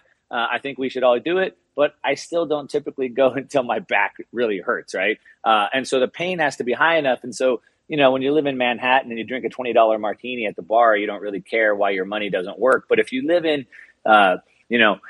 if you're one of 3 billion people living under really harsh authoritarian regimes with, double, triple digit inflation, Lebanon, Turkey, Argentina, Peru, et cetera, you don't need to be told why you need something. So in the US, everyone's like, how do we orange pill people?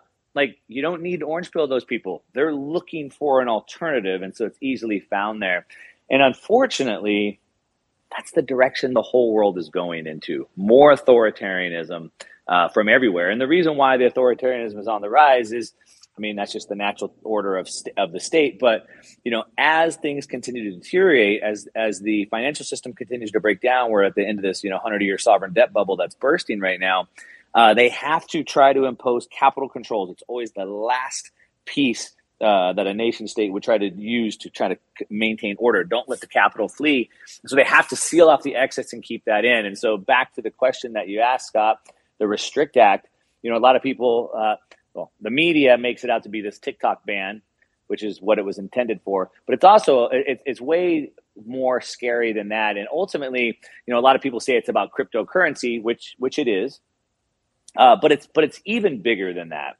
And so really what it is that they want to, they being the government, wants to have one unelected leader having unilateral control with zero due process or accountability, not even subject to FOIA requests or anything.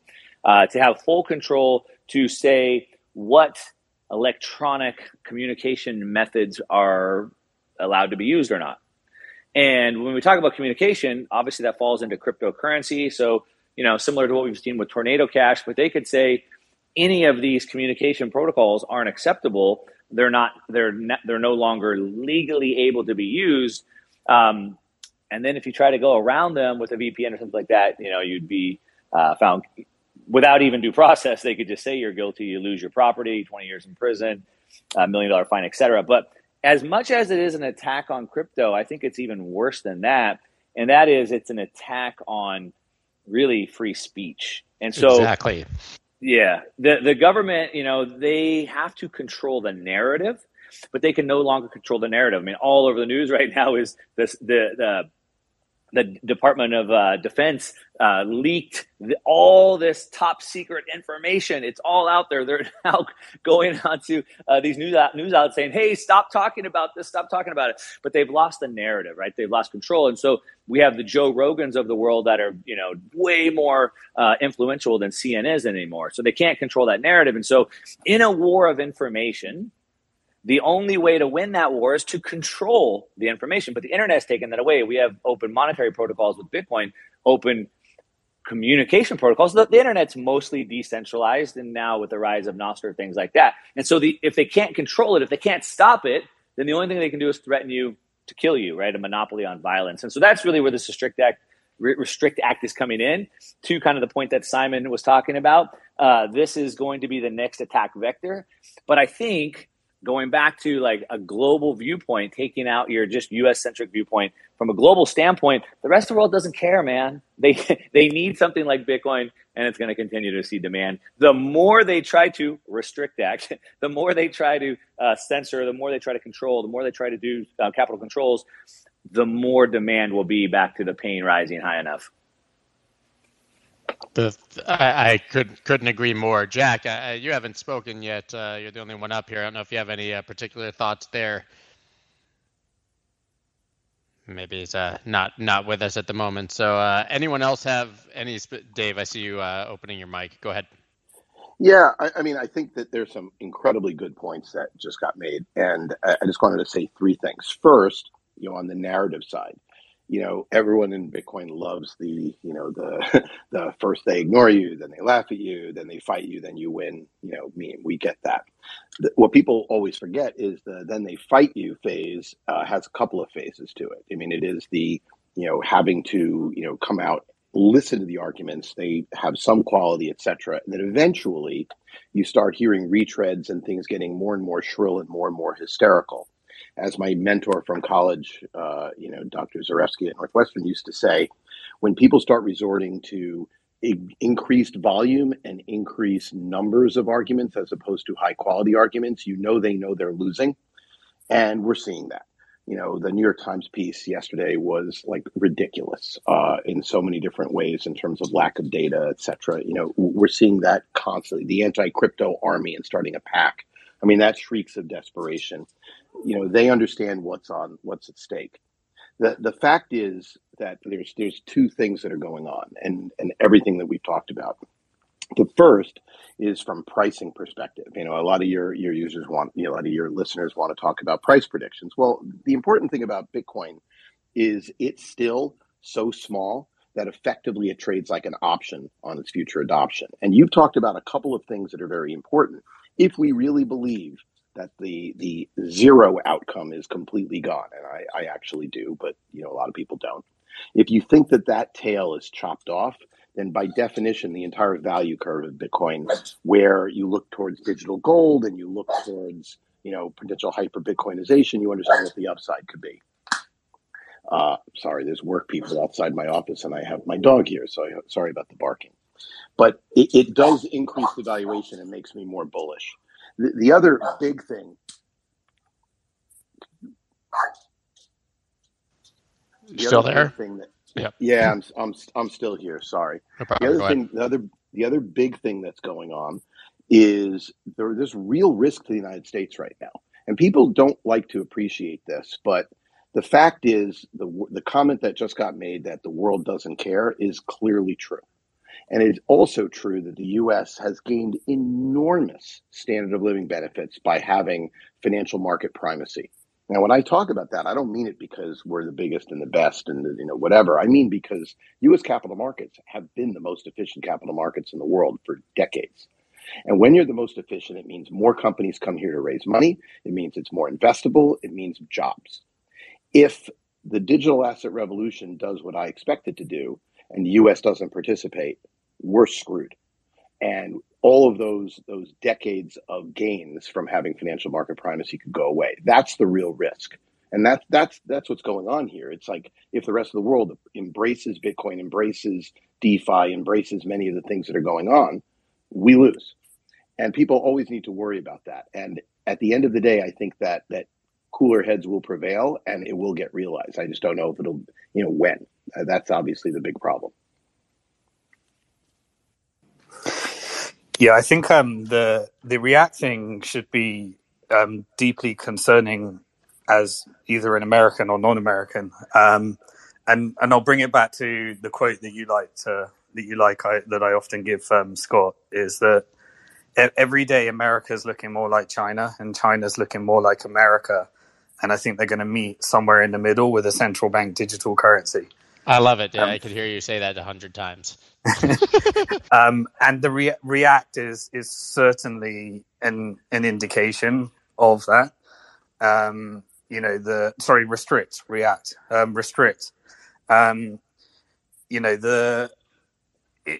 I don't think it's an attack on Bitcoin. Maybe I could be ignorant. I think it certainly is an attack on crypto. But if you can make that distinction. I think the US maybe has either I'm completely ignorant and the US is just going to, you know, control crypto, launch CBDC, and then come after Bitcoin and claim it's no longer a commodity or something. But I don't see that happening. I think if that was going to happen, it would have happened. But, you know, I always look for the events which I can't quite predict or forecast. But yeah, it's a major, major concern. It, you know, it's an extension of the Patriot Act. Yeah, it is a major, major fundamental shift. And even if you see, you know, I've always, from culturally taking a step back, when I spent a lot of time in China, I saw a very capitalist economy at the regional level. And I saw like Shenzhen grow and Hong Kong, which I know is a special region, but I lived in Hong Kong and spent quite a lot of time in China. And I just saw the level of innovation that came from the capitalism. But once a company became a tech giant, it became part of the government. In America, it's kind of the opposite, that you have the ability to become a tech giant or a billionaire, but then you get to control the government once you get there. And so I think it's pretty interesting that you're seeing even the leaders like Elon Musk wanting to take a step back on AI and try and pause that. That type of thing, combined with the types of policies that are coming, that would be a massive movement to America looking more like China, and losing the race. And I think that's a really real thought, you know, on top of all the de-dollarization. Yeah. Yeah, Mark Yusko, I saw. Thank you. I'm glad you were able to join. Hey, guys. You must have heard I was Dave driving. Weisberger. You have good connection. Jack, 1 second. Right, the point. Jack. The same point second, I wanted to discuss specifically. Sherrod's talking, Jack. I don't think you can hear him. You might want to come back and go down and come back up. Yeah, Jack's muted.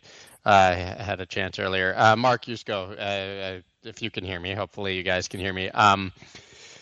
You must have heard Dave Weisberger invoke you earlier because he mentioned you and that you magically appeared. But I know you have a lot of thoughts on what Simon just said. You've had some takes on the Restrict Act and Patriot Act and how sort of out front and obvious it is what they're doing now. I would love your take. No, here. Look, I think it's called Restrict for a reason. It's you know, I joked that, look, when W was proximate to the Cheney presidency, he at least was, you know, patriotic enough to hide the negative intent of what the Patriot Act really was, a surveillance act on citizens without, you know, rule of law applying, to call it the Patriot Act. Oh, we're patriotic if we give up our rights in the, you know, the name of this war on terror, which was never a war in the first place. Now we've got something much more serious that people just don't seem to be paying attention to. You know, the idea that you can be jailed for the possession, not even the use of, just the possession of a quote unquote banned app with no due process is really, I mean, it's Orwellian in the worst form. And I don't really think this bill is going to pass in its current form, but the fact that someone actually wrote it is frightening. And if you're not terrified by this, you're just not paying attention. So, but look, I love Simon, and I agree with most of what he said. The reason I gave him a thumbs down was I actually think they are coming after Bitcoin. I just think it's hard to come after a decentralized network, a global network, you know. Bitcoin doesn't give a shit if the U.S. bans it. Didn't give a shit if China banned it. Doesn't give a shit if Iceland bans it. It is a decentralized network that is not reliant or dependent on any one nation state, irregardless of what that nation state believes is its influence in the world. I agree that we are making critical errors because the people who are in charge are not the idiot politicians, but the even more idiot billionaire class, the WEF class, that has had a plan since their formation in 1971. This goes all the way back to 1971. This has been a long time coming that, you know, they wrest control through cross ownership of all the assets. Just pull up the Bilderberg chart sometime. And now they've got a competitor in the sense that, a truly decentralized monetary network that allows us to move value out of the corrupt system, which has been stealing our wealth since 1913, I mean, look at every chart from 1776 to 1913. A dollar's worth a dollar, a pound was worth a pound. Everything was stable, and since 1913, everything's down 99 point something %. Why? Well, that was the plan. It's not, like I said, they used to hide it behind fancy words. Now it's just right out there in plain sight. And you know, CBDCs. I love the point I think Dave made that we're coming to the same place. And you know, people say we're becoming China, China's becoming us. China is the most capitalistic nation on the planet. Full stop. The whole fear of the CCP is nonsense. They are capitalists. They have a 30-year plan to be the superpower. The capital T, capital H, capital E. That is their plan. They believe in the mandate from heaven. They believe in Confucianism. For 1,800 of the last 2,000 years, they have been the most powerful superpower in the world. They had a 200-year experiment with Marxist philosophy that failed, and now they're back to Confucianism. They will achieve that goal. And we're playing catch-up on CBDC and surveillance and 15-minute cities. I mean, some of the most dystopian, crazy nonsense bullshit I've ever seen. And people are eating it up like it's candy. Anyway, I don't feel strongly about any of that. So thanks for having me. Okay, go ahead, Brad. Or Mark, either one of you guys. Go ahead, Brad, and then Mark.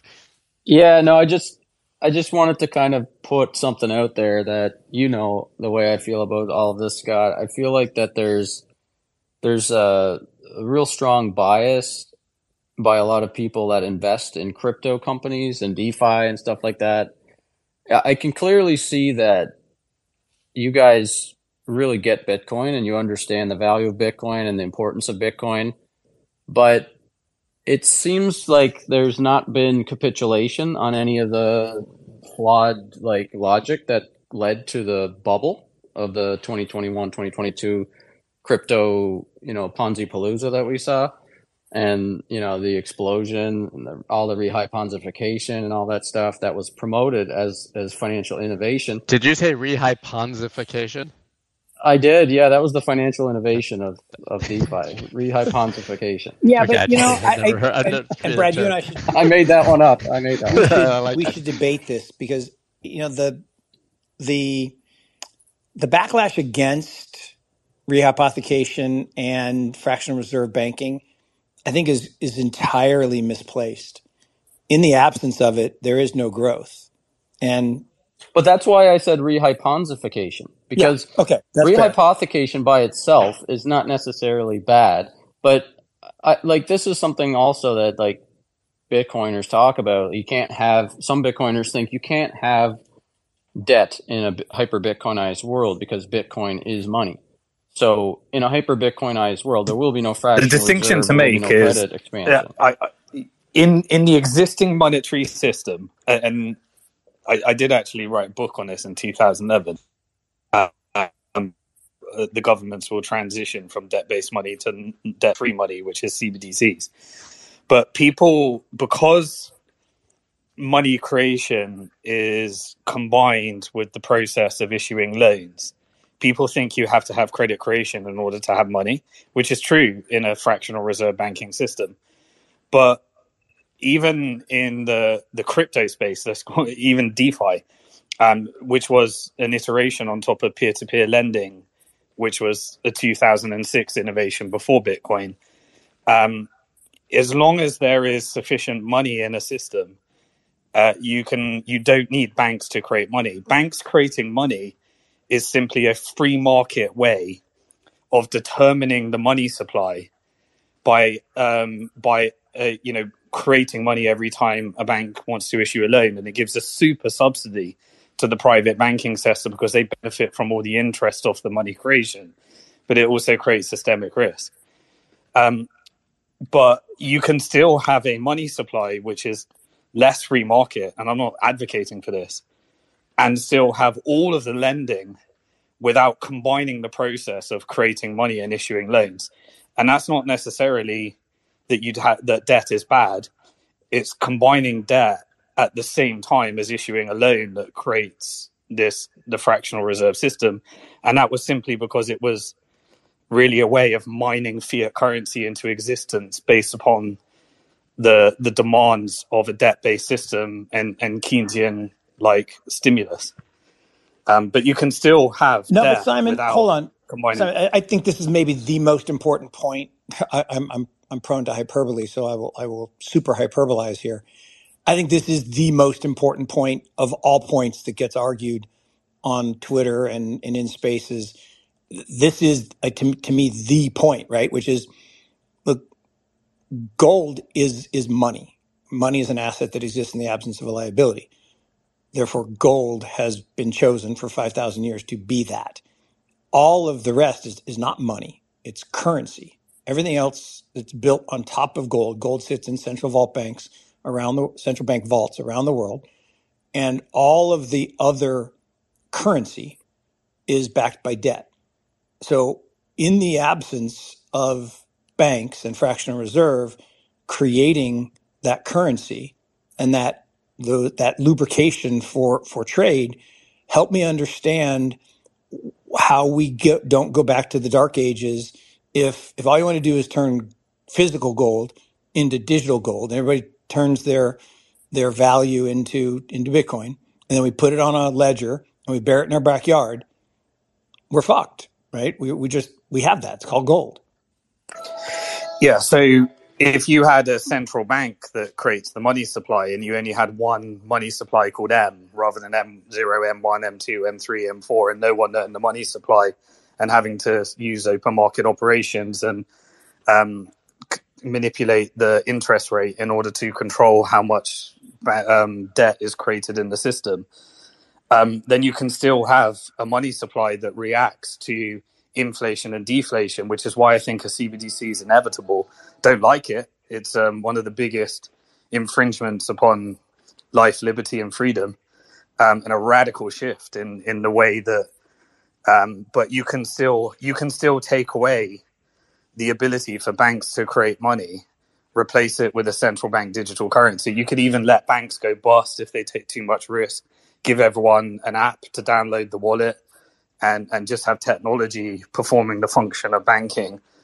But you would still need, that would create currency, and currency you don't know the supply. And so therefore it would be manipulated by central banks a lot easier and probably a lot more stable, and a lot easier to place blame rather than having all these systemic risks in the system. The fractional reserve banking, I describe it as a free market way of money creation by combining debt to issue the supply of new digital currency. But isn't that superior, Simon, to a government-controlled money supply? I think so, but the problem is that you end up in a system with more debt than money. And so someone always needs to take on the new debt. And so you find a new Ponzi scheme in order to supplement. So you get individuals in debt. Then when they're all maxed out on their credit cards, you get corporations in debt. When they're all maxed out, you get governments in debt. And when they can't keep the system alive, you put it on the central bank's balance sheet. And then they deleverage the system by wiping out. Yeah, the Jubilee. Absolutely. They just Jubilee. We were in 1840 London. So let me read this little piece from the Bitcoin Talk forums that Hal Finney wrote back in 2010 talking about this specific issue. This is what I always come back to when we get into these debates about a fractional reserve or not. And it's 100% accurate what Simon was saying. We don't really – it's not fractional reserve banking that's the problem when you really dig into it. It's fictional reserve banking. The money itself is the problem.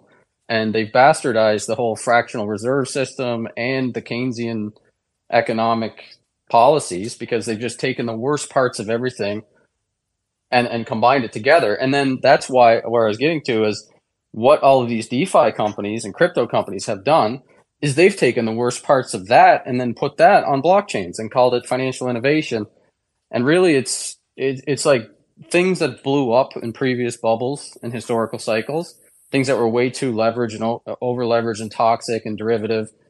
They've just found a way to make money with that by adding tokens and yield to it, token mining, and put that on blockchains and called it financial innovation. And I think we do a huge disservice to Bitcoin and financial literacy and global like wealth inequality when we lump Bitcoin in with crypto. And we've kind of created the problem where Elizabeth Warren is now building an anti-crypto army because, yeah, like you guys were talking about earlier, Scott, with the progressives, why would a progressive be against this? Elizabeth Warren was part of the group that was, you know, bailing out Wall Street on, you know, not on her, like she didn't want to do it, but it was going to blow up the financial system. She was in charge of administering TARP. And then she created later on, she was tough on, tried to be tough on Wall Street banks with like tough regulations. And it all comes from a place of financial literacy and wealth inequality. So like the progressives don't want to see big corporations and too big to fail banks just treating people like profit meat and just leeching value from society without contributing anything of real value back. And that's what crypto has turned into. Crypto has just taken all the worst parts of what Elizabeth Warren had to deal with in the collapse of the banking system in 2008 and put it on blockchains. And now it's kind of spilling over. It has been spilling over into the traditional financial system. So it's no like shock that she would be against crypto. And unfortunately, Bitcoin gets lumped into that. But let me just read this thing from Hal Finney. He says on Bitcoin banks, actually, there is a very good reason for Bitcoin-backed banks to exist, issuing their own digital cash currency, redeemable for Bitcoins. Bitcoin itself cannot scale to have every single financial transaction in the world be broadcast to everyone and included in the blockchain. There needs to be a secondary level of payment systems, which is lighter weight and more efficient. Likewise, the time needed for Bitcoin transactions to finalize will be impractical for medium and large value purchases. Bitcoin-backed banks will solve these problems. They can work like banks did before nationalization of currency. Different banks can have different policies, some more aggressive, some more conservative. Some would be fractional reserve, while others may be 100% Bitcoin-backed. Interest rates may vary. Cash from some banks may trade at a discount to that from others. George Selgin has worked out the theory of competitive free banking in detail, and he argues that such a system would be stable, inflation-resistant, and self-regulating. I believe this will be the ultimate fate of Bitcoin, to be the high-powered money that serves as a reserve currency for banks that issue their own digital cash. Most Bitcoin transactions will occur between banks to settle net transfers. Bitcoin transactions by private individuals will be rare as well as Bitcoin-based purchases are today. So, I mean, that was just an interesting thing to hear from Hal Finney, who many people consider to be one of the people that could be Satoshi. Well, 100%. And I think he's right about 90+% of it. I think the issue is we actually know how the free banking era worked out. It's not pretty. You need a lender of last resort. What you don't need is the fictionalized need for inflation and a inflationary money supply. That's the problem. But you know, the free banking era in you know the 1860s was a unmitigated disaster and nightmare, and it was precisely because everybody did issue their own currency, from companies to states to even small groups. So sounds like CoinMarketCap. Yeah, and really what that's funny. While I was reading that, I was like, you know what? Like all these blockchain layers and all this stuff, they're kind of like banks that have fractionally reserved their Bitcoin treasury and done credit expansion into the crypto ecosystem. And what if you think about it, right? Gold is money. We can all agree that gold is money, right? It's the only asset in the world that exists in the absence of a liability. That's easy. Gold is the base layer, and what Hal's talking about is gold functions as the base layer of money. We don't transact in gold. Banks don't transact in gold. They accumulate gold by trading it for paper. And there's the great picture of, you know, the Chinese throwing paper across the bridge and you know, Americans throwing gold back at them, and we know who wins that. But the key is that we created these layers on top of that, right? There's Fedwire, there's ACH, there's Visa, the Visa network, right? Most of us transact using a little plastic card. Well, how often does that interact with the main chain? Once a month. Once a month, it interacts with Fedwire, and money is transferred from the bank to Visa, and you settle up. The rest of it's just stored on a COBOL-based mainframe computer, which is frightening to think. But it's those layers, and Bitcoin as a base layer of money, great, awesome. Replaces gold, is lighter weight, is more efficient. I quote Hal all the time on that. But what has to happen on top of it is fractional reserve lending to create credit and demand and growth. And I ask this question all the time. I go into spaces and everybody, I mean, maybe not everybody, but everybody I know has some portion of their wealth in Bitcoin or other stores of value. Some have gold, some have whatever, but a whole bunch of their money's in the bank. Okay. So, and they're like, no, yeah, it is. Okay. So, you've given up your rights to that money by putting it in the bank, but we all do it. Okay, fine. Name a country that you would go live in today that either does not have or has a poorly formed fractional reserve banking system. I'll wait all day. Yeah, so Mark, that's why I'd say this is such an interesting conversation and gets to the core of it. And that's why I'm so grateful Bitcoin came around, because it gave everyone a framework to actually have these conversations that were so hard to have before Bitcoin. But probably, gold people had these conversations. But that's where I think who is going to create money is the question. And fiat currency, sorry, let's not call it money. You make the important distinction that money you can own is not somebody else's liability.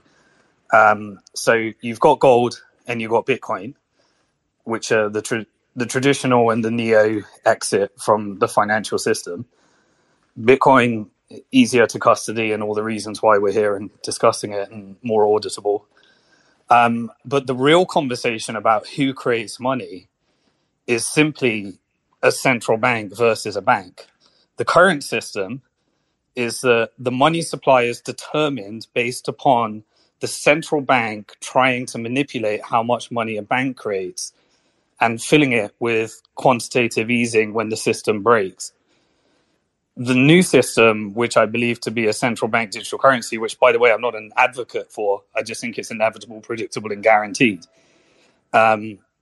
is that the central bank creates the money, not backed by a debt, but just simply based upon a simple money supply of how much money, with more transparent inflation, deflation targeting, and take away banks' ability to create money, because it always ends up with the central bank having to bail out the system because of the Ponzi economics of having more debt than money. And the problem of having more debt than money is a Ponzi scheme. And so it always has to end the same way, which is why every fiat currency has to go through the cyclical nature. And I think the US is at that point. So it's just a question of freedom versus, and I do agree, fractional reserve banking is creating money based upon how much people want to borrow.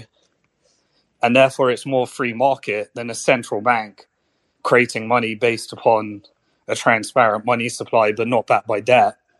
But you deleverage the system, and then everyone can operate a peer-to-peer lending fiat currency. And you can even have, inevitably the rules just break and you end up with fractional reserve anyway. So it's almost like an impossible problem to solve. So I think the conclusion is buy Bitcoin.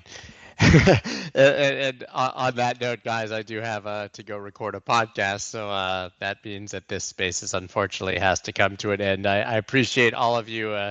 These things are such winding and long conversations. It's so incredible where we started with Mike Novogratz and Chris Giancarlo, of course, and ended with this incredible conversation about freedom, Bitcoin, and, of course, fractional reserve banking, all of our favorite topics.